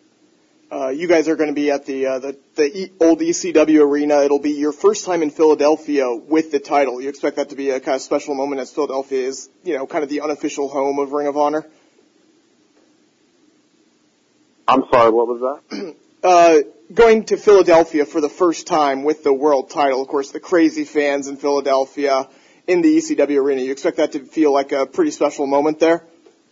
Oh yeah, oh yeah. Uh, especially since, like you said, Philadelphia is like the unofficial home of Ring of Honor. I remember the very first Ring of Honor show I ever done was in Philadelphia at the Mercy Rec Center, and it was the hottest, temperature-wise, the hottest building ever. The AC didn't work. I remember my dad begging me not to ever wrestle in that building ever again. And I, I had to tell him, Dad, I, I don't have control over where where we get to to wrestle at with which venues, you know. But yeah, Ring of Honor being the unofficial home, uh, being in Philadelphia, I'd say it's to be quite memorable for me uh, anyway to uh, to to return there once again, but this time as the Ring of Honor undisputed champion. Hey Jay, you know what comes with uh, being the champ and the, the the better TV exposure and still only being 30 years old is all sorts of rumors that go along with that and people talking about you and the possibility of things that come in the future. How do you handle that? Like when when you hear the rumors all the time, I'm sure guys ask you about them in the locker room. How do you handle all that? And you know, what do you think is in the cards for you in the coming five years or so? Well, uh, I, I actually am afraid to look to the future only because I feel like I'll jinx myself. Um, because up until now, I, I have never set a goal or looked to the future and made a made a a, a, a an uh, achievement point. Uh, everything it just seems to, to to just happen. For instance, I never set out to wrestle Kurt Angle. It just happened. I never said, "Oh, someday I'm going to wrestle Ric Flair in the very near future. I'm going to give it five years." I never said that. It just seemed to happen I never said oh, I'm going to hang out in a bar with Ric Flair or Kevin Nash.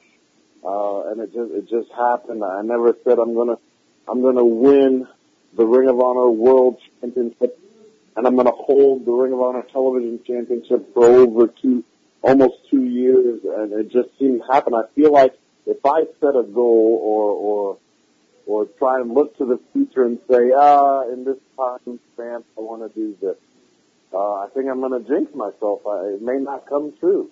So uh, I, I just enjoy living uh, one day at a time in this crazy wrestling world because, as you know, in wrestling, I mean, everything could change tomorrow. You know. There's no doubt about that. It, it could change in five minutes, by the way. It could change before this call's over. Hey, uh, just speaking of which, it's been a tough time for um, the world of professional wrestling in the last couple of months, and uh, we've lost two of the greats in uh, Rowdy Roddy Piper and Dusty Rhodes, and it seems like everyone in the professional wrestling industry has been impacted or touched by those two guys. Um, do you have any stories with, with, with those guys that you could tell us about, and just um, what your emotions are like knowing that we've lost two of the giants here recently? Sure. I, I got to work with the both of them. I got to meet, talk, and share stories with the both of them. Uh, and let's just separately, let's say, okay, Roddy Piper, he had what I perceive to be uh, one of the matches that made me really want to become a professional wrestler with Bret Hart at Wrestle at WrestleMania uh, and the key moment in that match where I realized I wanted to be a, a professional wrestler was not the moves that they did, although the actual finish of the match was the cool where, where Roddy Piper slapped sleeper hold on and Bret kicked up the up on the turnbuckle and pushed back and put Roddy Piper's shoulders on the ground. Uh, but it wasn't the moves in that match. It, it was just the way they controlled the crowd with their emotions and, and they, they sent us on an emotional roller coaster.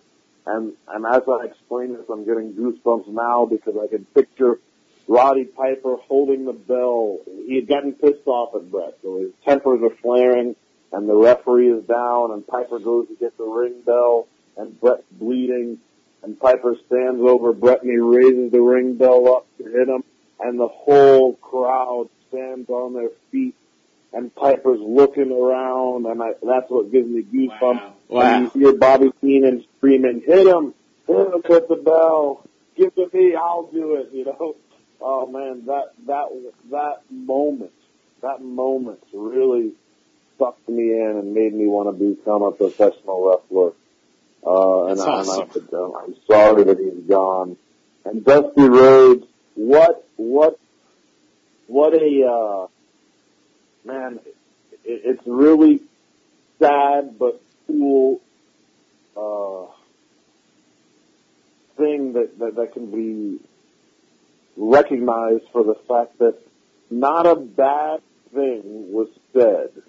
Not a single bad thing was said about Dusty Rhodes, uh, other than the fact that he lost a good, a good individual not a single news story about, oh look, another one is gone because of this or because of this addiction or because he did this. Another wrestler is gone. Another shake your finger at the wrestling business. The only thing that could be said uh, was the fact that we lost a very great person. And what an honor, uh, and, and what a cool legacy to leave when nothing bad can be said about you or anything that you were involved in because of your passing, uh, other than the fact that we lost a good person. Uh, I think that's cool and, and, and we need more of that. Unfortunately, uh, I just don't want to take the sadness with it, you know. And Alright. We need more of that kind of stuff in the wrestling business, but we don't need people dying in order for that kind of stuff to happen, you know. It, so it was sad for me to, to lose both of those guys. I certainly understand, man. But I, and by the way, echo those sentiments that all we've heard about Dusty is what a gentleman, just what a a, a true um, caring human being that man was. And for those of us that, that that weren't around him, like you guys were, it's it's awesome when our heroes really deserve to be viewed as heroes. Like that's a really really neat thing. Right, right. And like I said, man, just l- lately with all the passing, so many news stories or that, that Nancy Grace woman, you know, oh look, this wrestler was on this and this is why he died and this blah blah blah. So much negativity. Uh, and it was really cool to see someone, and, I hate to use that word cool because it's not cool, but it was, it was, it was heartwarming to know that one of us passed away and nothing bad could be said. Yeah. That's uh, it's a it's, it's something that sadly you're right. It just does not happen enough, unfortunately. No doubt about that. All right, uh, next weekend, the big weekend, Philadelphia and Brooklyn, two huge events for Ring of Honor. ROHWrestling.com to find out more. I, I, I do, uh, you know, next weekend, obviously, the, the New Japan guys are uh, going to be in Ring of Honor again. What's it like to work with uh, the New Japan guys like Nakamura, who you are teaming with in Brooklyn against Red Dragon and Okada and everybody else? Well, it's great. I, I love it, and not many people know, but I am a huge Shinsuke Nakamura fan. Uh, Everybody is. I, when I got to meet him for the first time, oh man, it, it, it was amazing, and and he he's so unique, and and there's no one out there that's like him, which is why I think so many people are almost drawn to him. Uh, but yeah, uh, getting to work with the New Japan guys is, is really cool, especially like I said, the fact that I've been a huge fan of Shinsuke Nakamura for a little bit now. And uh, it, it's to be cool to team with him. I, I got to wrestle with him in a four way last time we were in Philly, uh, and this one I'll actually begin the team with him. I feel like uh, I just I'm just getting so lucky, you know. It's really cool, man. It's uh, we can't wait for it again next weekend, Philadelphia and Brooklyn for uh, two big events with uh, Ring of Honor, and then obviously the big one with uh, New Japan as well. Hey Jay, where are you on Twitter that people should be giving you a follow? Sure. Uh, you know, this is the I, I live in the generation where everyone has a Twitter and a Facebook and a and a Instagram and have MySpace, you know. but uh, my Twitter is uh, my Twitter is at the lethal J, uh, and that's everything is spelled out. Uh, the lethal J A Y at the end. Uh, someone asked me the other day, how did why why did you come up with that name, the lethal J? Uh, because I use it for everything. It's even my website, thelethalj.com. Uh, uh, actually, the person who there was an individual who would always call me the Lethal J. When I would come into the locker room, if they were in the locker room, they'd go, "Ah, it's the Lethal J." uh, and that person was actually Chris Candido. Oh wow! Uh, yeah, and when he passed away, it was kind of a touching moment for me, just because we had become cool friends, and he had, for some reason, taken a liking to me. Uh, and I just, I, I the, the Lethal J always stuck in my head before he passed away, just because it was, it sounded cool when you would say it. Uh, so I kind of use it for everything now. So yeah, my Twitter is at the Lethal J. That's cool. That's really, really cool. That's a neat story, man.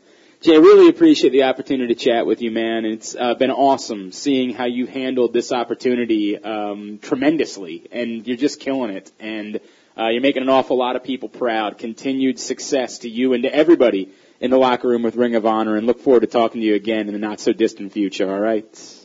Uh, thank you for having me. Very cool. Really appreciate that opportunity to catch up with Jay Lethal. Um, very happy for his success, honestly. Guy that's worked his ass off and is making the most of his It- it- opportunity. it's amazing. If, if I tell you, I guess probably five years ago at this point, that Black Machismo Right, is going to have right. this, and and to be fair, he was great as Black Machismo. There's nobody else who could have pulled that off.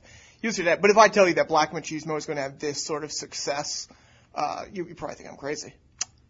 Yes, hundred Yeah. percent. I would think you're crazy, no doubt. And I, I do think that he's somebody that would make sense for the WWE to be eyeing in the next. Definitely. But I don't think this is a five year. I don't think you want to keep waiting until guys get. No, but I, I think Like, how old is Kevin Owens right now? 33. Yeah, I don't think you want to continuously be waiting until Right. mid 30s to bring Yeah, guys no, in. I, I'd say the, the the sweet spot's two years from now. okay, all right. Yeah, that make a lot of sense. Well, good stuff with Jay Lethal, and again, uh, you're headed up next weekend, right? I'm, I'm going up to Philadelphia, and there's a big part of me that's tempted to follow them to Brooklyn as well, but I don't think I'm going to be doing that.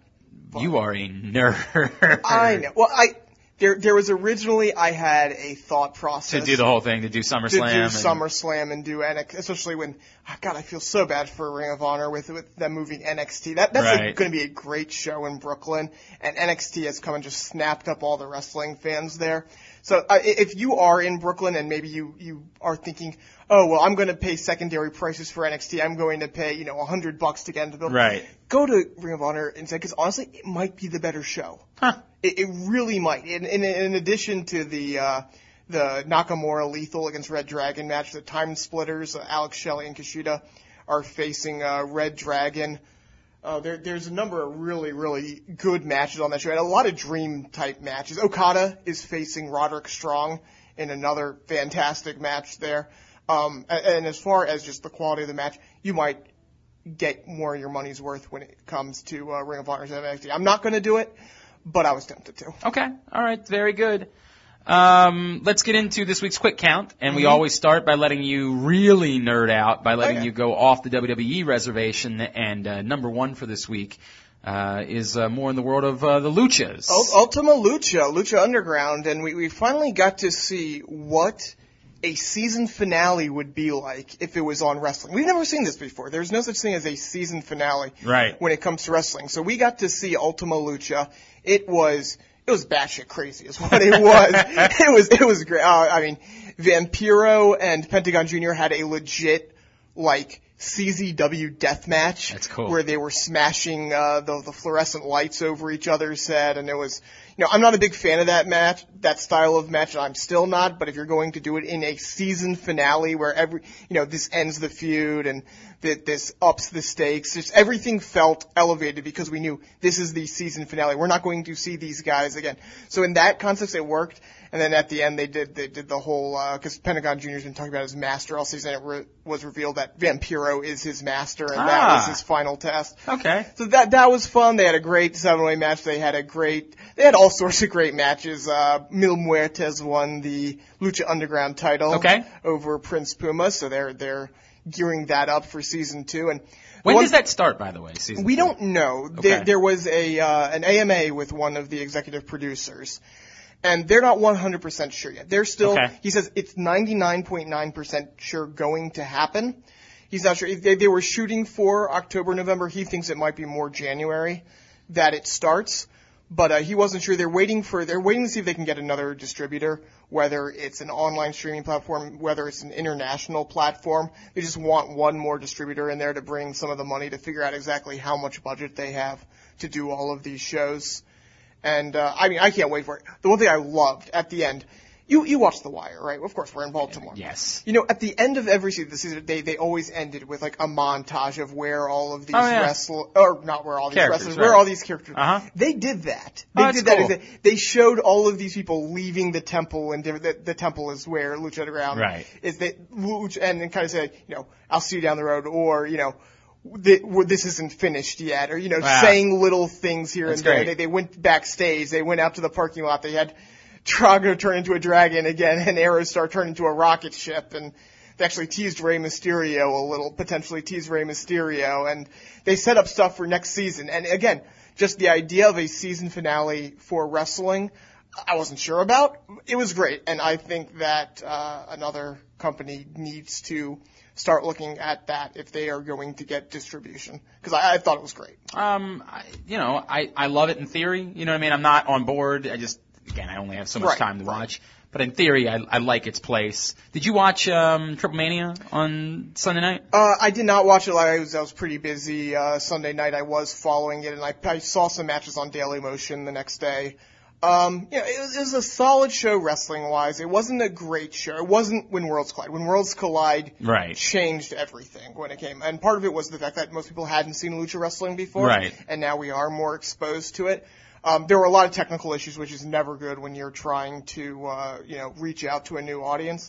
Uh, they were there. They had audio issues, so not the uh, definitely not what AAA wanted, but there's something they had a compelling angle at the end where uh, Myzteziz, a former Sin Cara, turned heel on Rey Mysterio, so now they're going to continue that feud and bring in some of the other heels in the company to go up against Rey Mysterio and possibly Alberto El Patron. Okay. So so they set up some neat things, but definitely a little bit of a disappointment there. Okay. All right. Uh, you know, sorry to hear that. Yeah, like, that's a yeah. bummer. I was uh, I was rooting for those guys. All right. Let's move on to number two. Uh, Kevin Dunn, who's still pretty freaking important in the WWE, Yep. apparently hates fat people. Yes. Tell me more. So Kevin Dunn, uh, if you don't know the name, he is the, I believe his title is still the executive producer of uh, WWE television. He has had that title or a similar title for about 23 years now. He has been Vince's right hand man forever, forever and ever and ever. Um, he's been the guy most in charge of TV and honestly, when Vince does step down, I think there is some question whether Triple H takes over in full or if Kevin Dunn is potentially gets that number one title when Vince steps down. Um, and apparently, uh, if, if you remember back on Raw, Randy Orton took a little bit of a jab at Kevin Mhm. Owens' weight in his promo. That apparently came directly from Kevin Dunn, who came up to Randy Orton and said, I want you to call him fat. Interesting. And th- this comes amidst rumors that the, the front o- there are people in the front office who aren't high on Kevin Owens, and one of the reasons is because of his weight. So it comes out basically Kevin Dunn, not a big fan of his physique, not a big fan of his look, and he doesn't like anyone who is overweight. And if you think about it, the fact that he's run WWE over the past 20 years, or has been a major part of it, it That's kind of fits the, uh, the the mold there. I look, I there's a long been a thought that Vince prefers a look, right?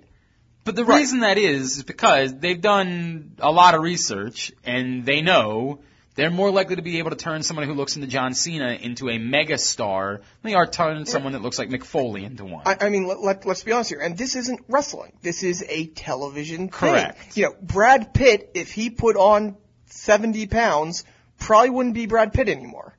You know, he wouldn't be that perfectly A-list star. You know, yes, there's a Zach Galifianakis out there, but he's not. yes, for the most part. He's he's and and but he's not a huge you know bankable leading star. He's not a guy that you're going to put as the the leading guy in your big action movie. This leads, not. It leads me to a question though. You knew what you were getting when you hired Kevin Owens. Like, you know, you did you tell him if you're going to come over here, we expect you to. I remember there being this this weird tweet that Stone Cold tweeted something when they announced that they had hired Kevin Steen, and he said, "Congratulations, now go do some cardio." Yeah. And it made me wonder if there was this like this internal thought with the WWE that they were going to get Kevin Owens to get into different shape somehow. Which, if that was the case, why hire Kevin Owens? Yes. Uh, I don't think there was, and I don't think they've necessarily. Because mean, to be fair, he has lost weight. He he does look to be in better shape than he was when he was in Ring of Honor. He's definitely put in some work there. Um, I don't think they necessarily thought about putting him in shape, but at the same time, I think there is a disconnect with who they're hiring to NXT and what people and Raw are thinking about wrestling. I think Okay. that there is that divide there, and it, it it can boil down to if you really want to boil it down this way to Kevin Dunn versus Triple H. the two guys who are vying to succeed Vince McMahon when it comes to the future of this company. You have Kevin Dunn as that WWE style, and then Triple H who's working. You know, NXT is basically his version of an old school territory. Right. And I think that they have two very different visions for the future of wrestling and how to go in the future. And I think that it wouldn't surprise me if we see this start to come out more and more that the two are not openly butting heads. I don't Right. think you're ever going to hear about them having a blowout, but very quietly putting, you know, putting their pieces in place as to uh, what's going to happen next. All right, let me get to number three. Number three was a bizarre moment that happened at a house show over the course of the weekend.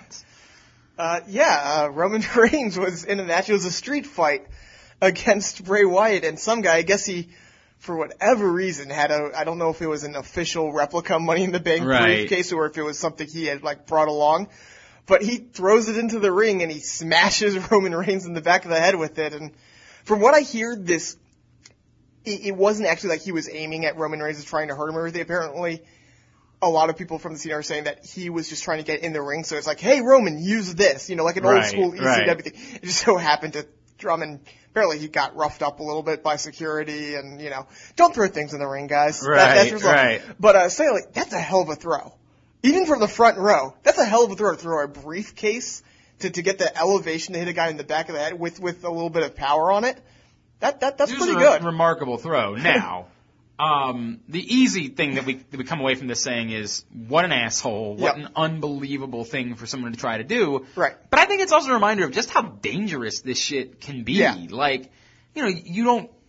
You're fortunate that's all it was, and Roman Reigns is okay, and it's not a big deal. But it it sucks because then it makes you start thinking about: Do you need to do more to protect Right. wrestlers? And then do you do you know do you need to put further barrier between the fans and the performers? And if you do that, then you feel like you're further away. it, it really is amazing that more hasn't happened, considering how easy it is to just jump in the ring right now. Like Right. if I I've sat in the front row before, and if I had wanted to, I could have jumped in the ring course. basically at any time. Now, would I have gotten my ass kicked once I got in there? Absolutely sure. have, yeah. But if I had a knife and I wanted to go after someone, I could probably get a stab in Of before I get course, my ass. of course you could. And this is the infuriating part. The infuriating part is you start thinking about that, and then you do have to start thinking about if you're the the wrestlers, if you see something like this, you go back and you talk amongst yourself, and you says, look, we're, we're going to make you know this the problem not being unionized is that you come back and you say, we you guys better move the crowd back another few feet.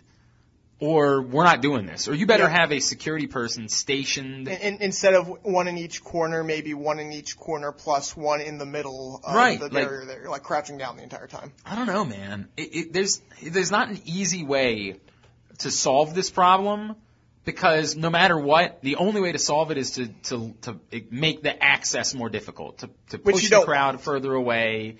To there's Right. no good way to do it.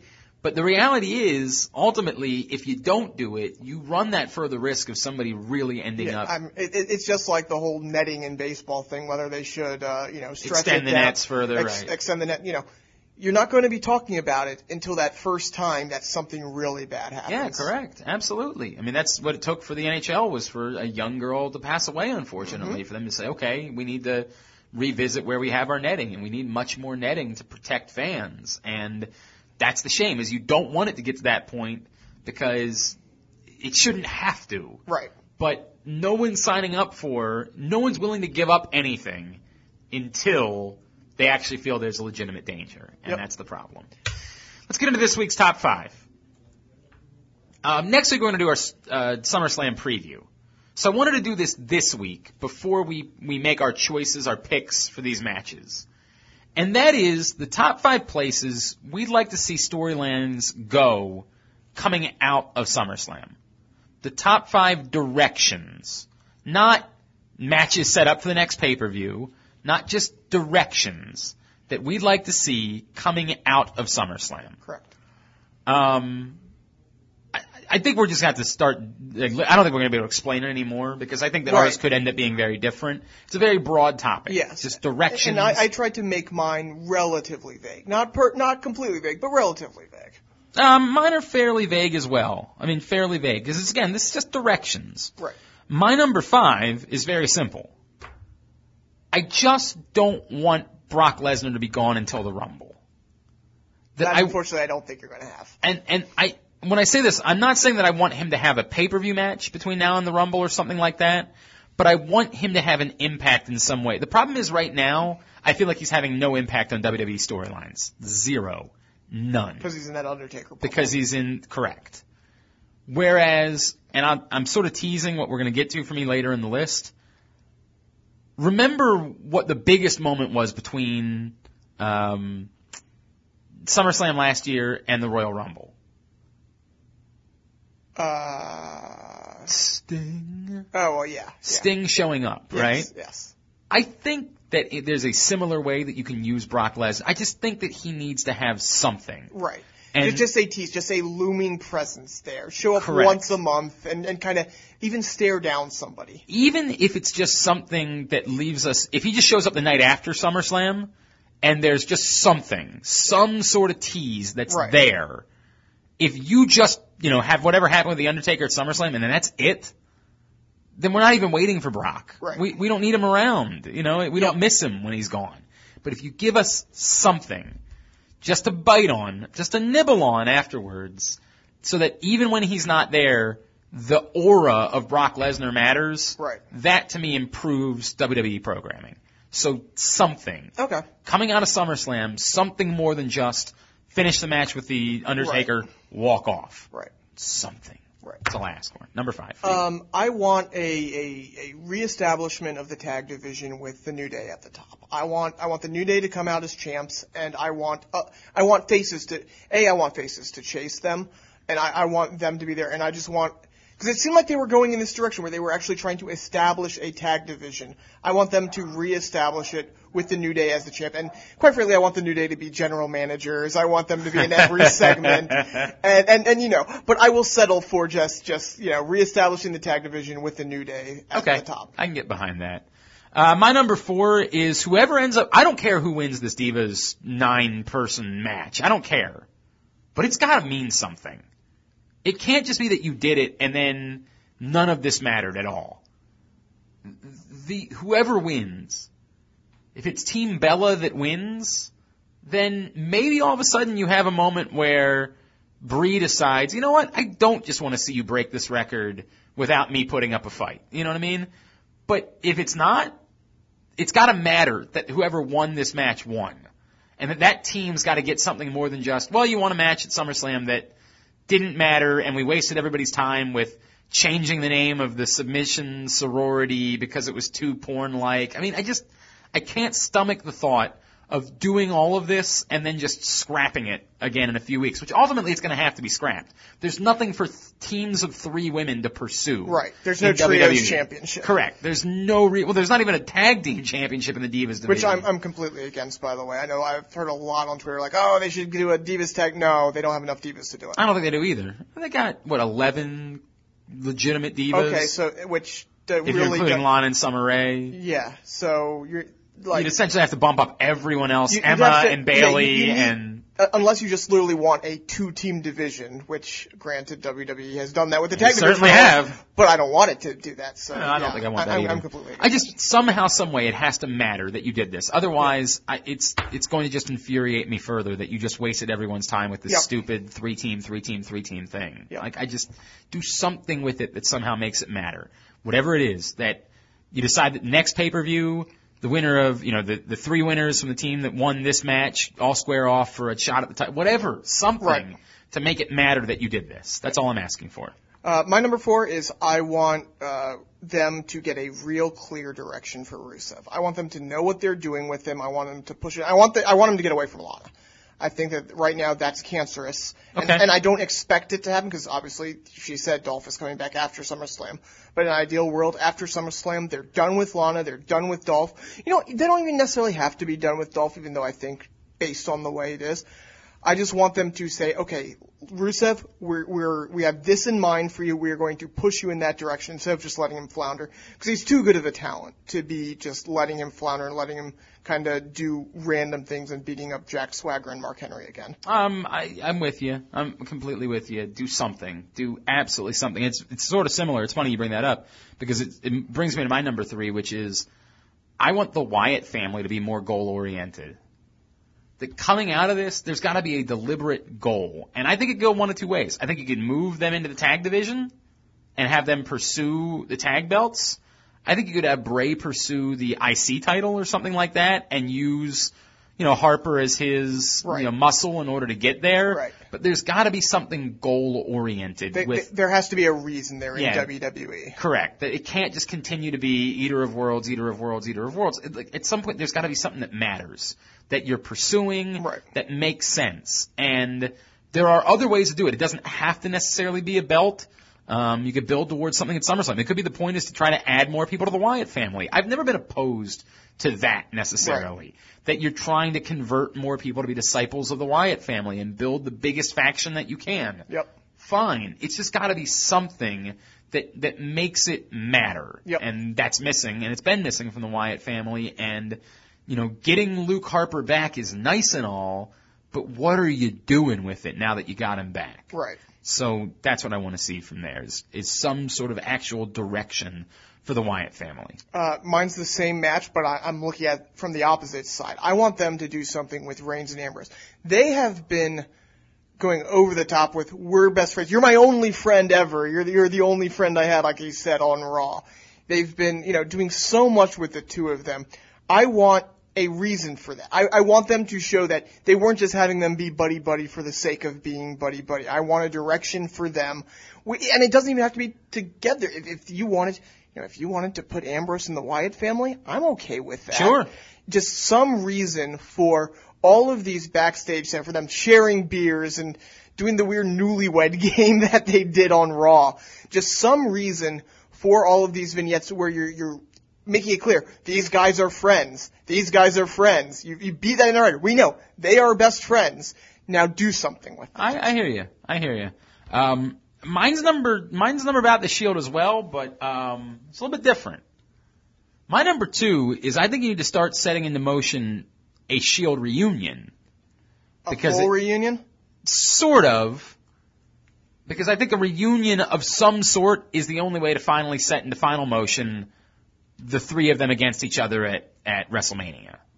Um, that there has to be some sort of coming together again in order to make it this make sense that they've waited this long to do the the one versus one versus one match um, that we all are hoping for at WrestleMania.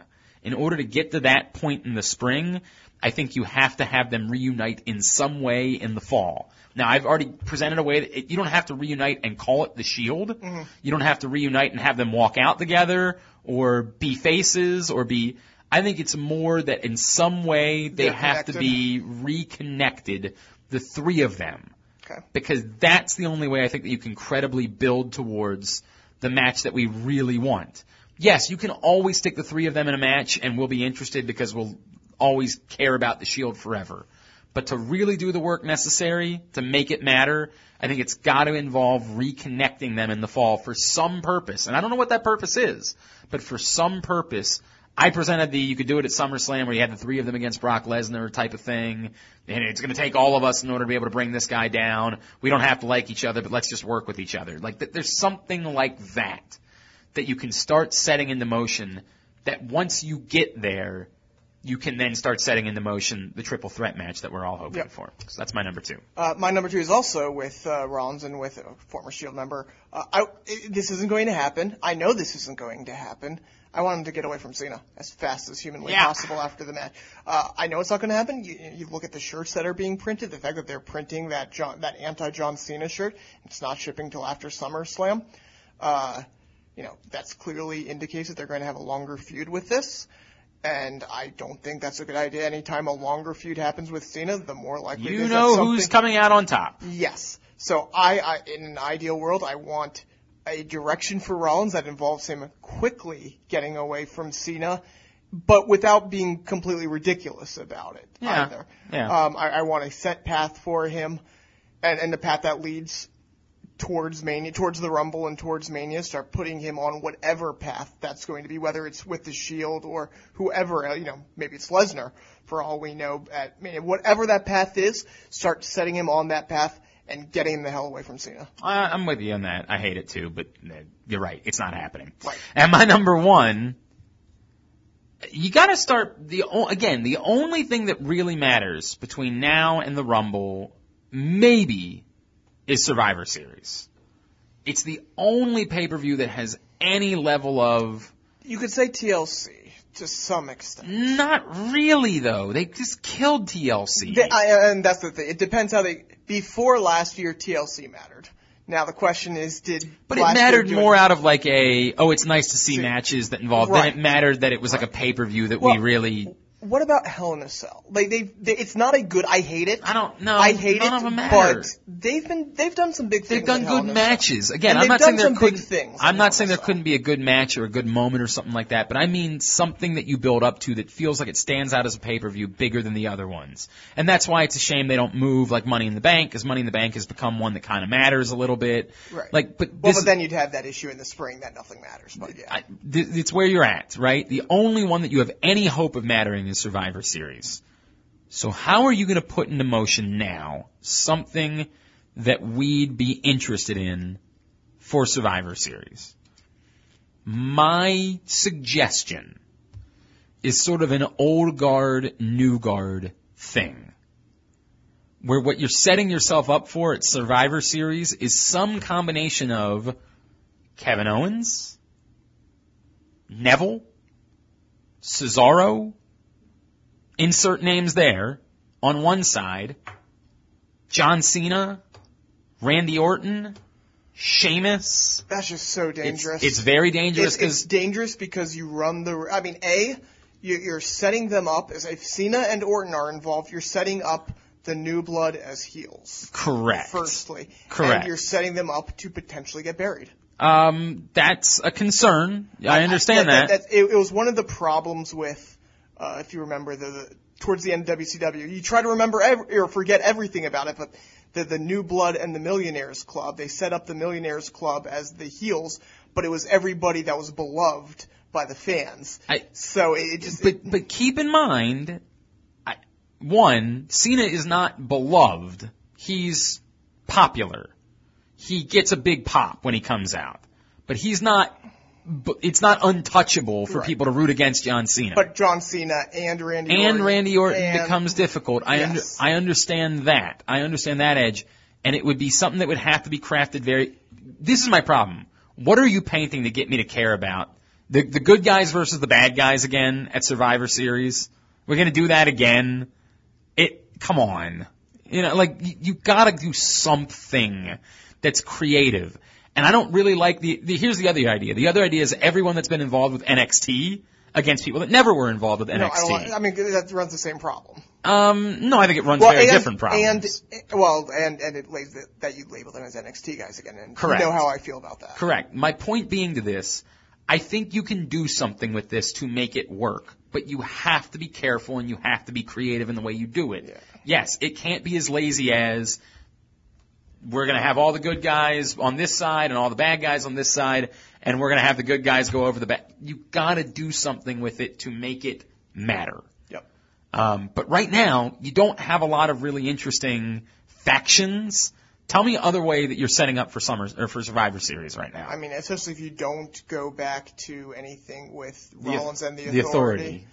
Um, yeah, no, I mean it's it's very tough right now. Now the question is, But what would the authority even look, like, right, right, now? Right, exactly. It, would- it would be Team Rollins more than the authority. Be- but you have to recruit all new people to it. right, and and you can. I'm not saying you can't, but that's essentially what they ended up doing last year, and you just got this hodgepodge of people that didn't really care about each other, Right. that you didn't really know how you felt about it. The only thing that I mean, came, that, that's the problem with Survivor Series as a whole, is that a lot of times matches end up being just guys who shouldn't be and I want you to do better than that. That's what I'm asking for. Yep. I want you to do better to, to, to create a plausible scenario where there's a group of young guys that are looking for their opportunities that aren't getting them because we're continuously always getting chances for the same group of guys get let's get some new blood. Let's get something that's interesting. And I do think you can make it a 50-50 sort of situation with the crowd. That you force the marks to go up. That, that they you end up creating Cesaro into Daniel Bryan by making him the captain of this team and by making it more about opportunity and chance. And we want to represent the people that Right. The the voice the voiceless type of crap. Right. That that to me is the way that all of this works. Is if you go down that road and let people choose who they want to root for instead of making it a simple. These are the heels. These are the faces. Quite, quite frankly, I just don't trust them. Well, I don't trust them with anything. Right. Aaron, I'm naming five things. They're gonna screw them all up. They're gonna screw 'em all.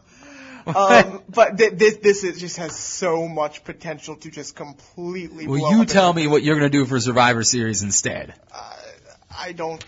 I don't make a big match into a Survivor Series match. Then, then why have Survivor well, Series? Well, I don't think you should have Well, Survivor then there you go. Series. I don't. But I'm pretty sure they're going to do it again this Actually, year. you- know what you do? You make the Wyatt family big enough to put the Wyatt Fine, family in. a- but against who? Everyone who isn't in the Wyatt family. Who, whoever, I don't care. Th- Just, you, just create You're not. You see, you're not solving my problem, Aaron. I'm, I'm- trying to solve a problem. No you're prob- just throwing mud at it. You're right. You're saying, Damn it. here, I'll take care of this problem. Let me sling some mud at you. Let's get more people in the vaudevillains, call them up, Ooh, and I have would the be interested in vaudevillains, vaudevillains against the Wyatt I family. There- inter- there's my plan right yeah, there. you got a plan. All right, you're All right. number one. Uh, my number one is uh, it goes back to what we talked at, talked about back in segment one, and what I'm most focused on right now, and that I feel that the next few months are extremely pivotal for Cesaro, and if they play it right, if they you know, make him important. They don't need to push him right into the title picture right away. I'm not saying make him the world champion. I don't even think you need to make him the world champion by WrestleMania if you don't want to. I think you could. I think there's a way right now, if you really wanted to, and I don't think they will, but if you really wanted to, you could start pushing him towards a Rumble win at this point. Um, okay. if you wanted to. I think he's, I think it's. I don't think so. But don't, I don't think he will, but I'm saying if you wanted to, he's in a position right now that you could flip that switch and make him into a legitimate Rumble contender by the time January runs around. But the key is you need to have a direction for him. You need to push him in a good way. You need to not let him flounder. You need to keep him as hot as he is right now. You need to keep that spotlight on him. And I want the show. It doesn't need to be the main event to be all about Cesaro, but there needs to be a spotlight on Cesaro at all times for the next couple months. And if they do that, he is going to be in a position to be a star, a true star. I- I hope you're in this right. company. And so that that's what I want them to do. I want that spotlight to be you know, it's a, you know, it's a good way to do that. Make him the captain of a team of of scrappy underdogs going into Survivor Series against the old guard. Yeah, except Kevin Owens is not a scrappy underdog. So Um, I think you could make him a scrappy underdog. I, I, I think that I, I I don't think I think he could be a necessary evil, I guess would be my suggestion. And I don't even think Kevin Owens has to be one of them. Right. I think you could do the team without Kevin Owens, but I'm telling you, I think you could, you could. Lucha Dragons. Oh my god, I hate you so much. Alright, that's gonna be our show for the week.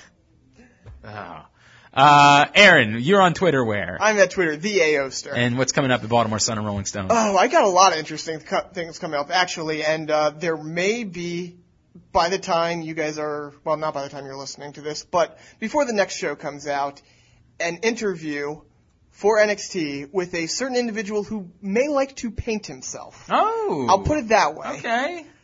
And uh, yeah, that's going to be in Rolling Stone as well as uh, possibly a couple other interviews. Not sure exactly on the schedule when they're going to run, but keep your eye out on Rolling Stone over the next week and a half or so because there's going to be some good stuff on there. Alright, very good. Um, real quick, don't forget, uh, WrestleCrate makes everything happen for us. We really appreciate them. Go to WrestleCrate.com, use our code JO sent me, 10% off your subscription at WrestleCrate. Again, we love them. We appreciate them being a part of everything we do. Show them some support. And also, it's just a freaking phenomenal product. product. Yes. So you'll be happy that you signed up for your WrestleCrate subscription. Jo sent me again, WrestleCrate.com.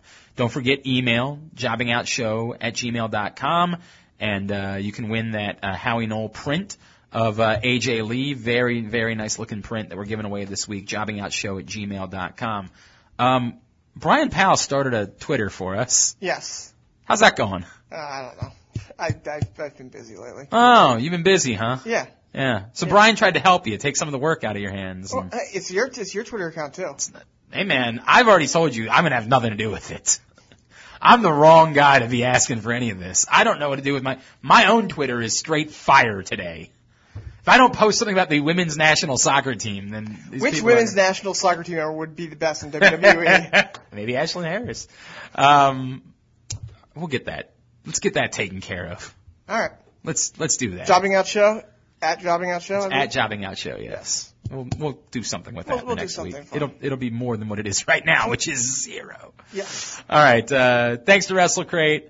Uh, appreciate them as always. Thanks to you for listening. Please continue to download, subscribe, like, give us some stars, share with your friends. It's very grassroots. Please continue to uh, spread the word uh, like uh, Brandon Parkville always does for us. He is uh, a hero with his efforts in sharing the word every week. Please be like Brandon when it comes to the show. For Wrestle Crate, for Aaron, I'm Glenn at Glenn Clark Radio on Twitter. This has been Jobbing Out.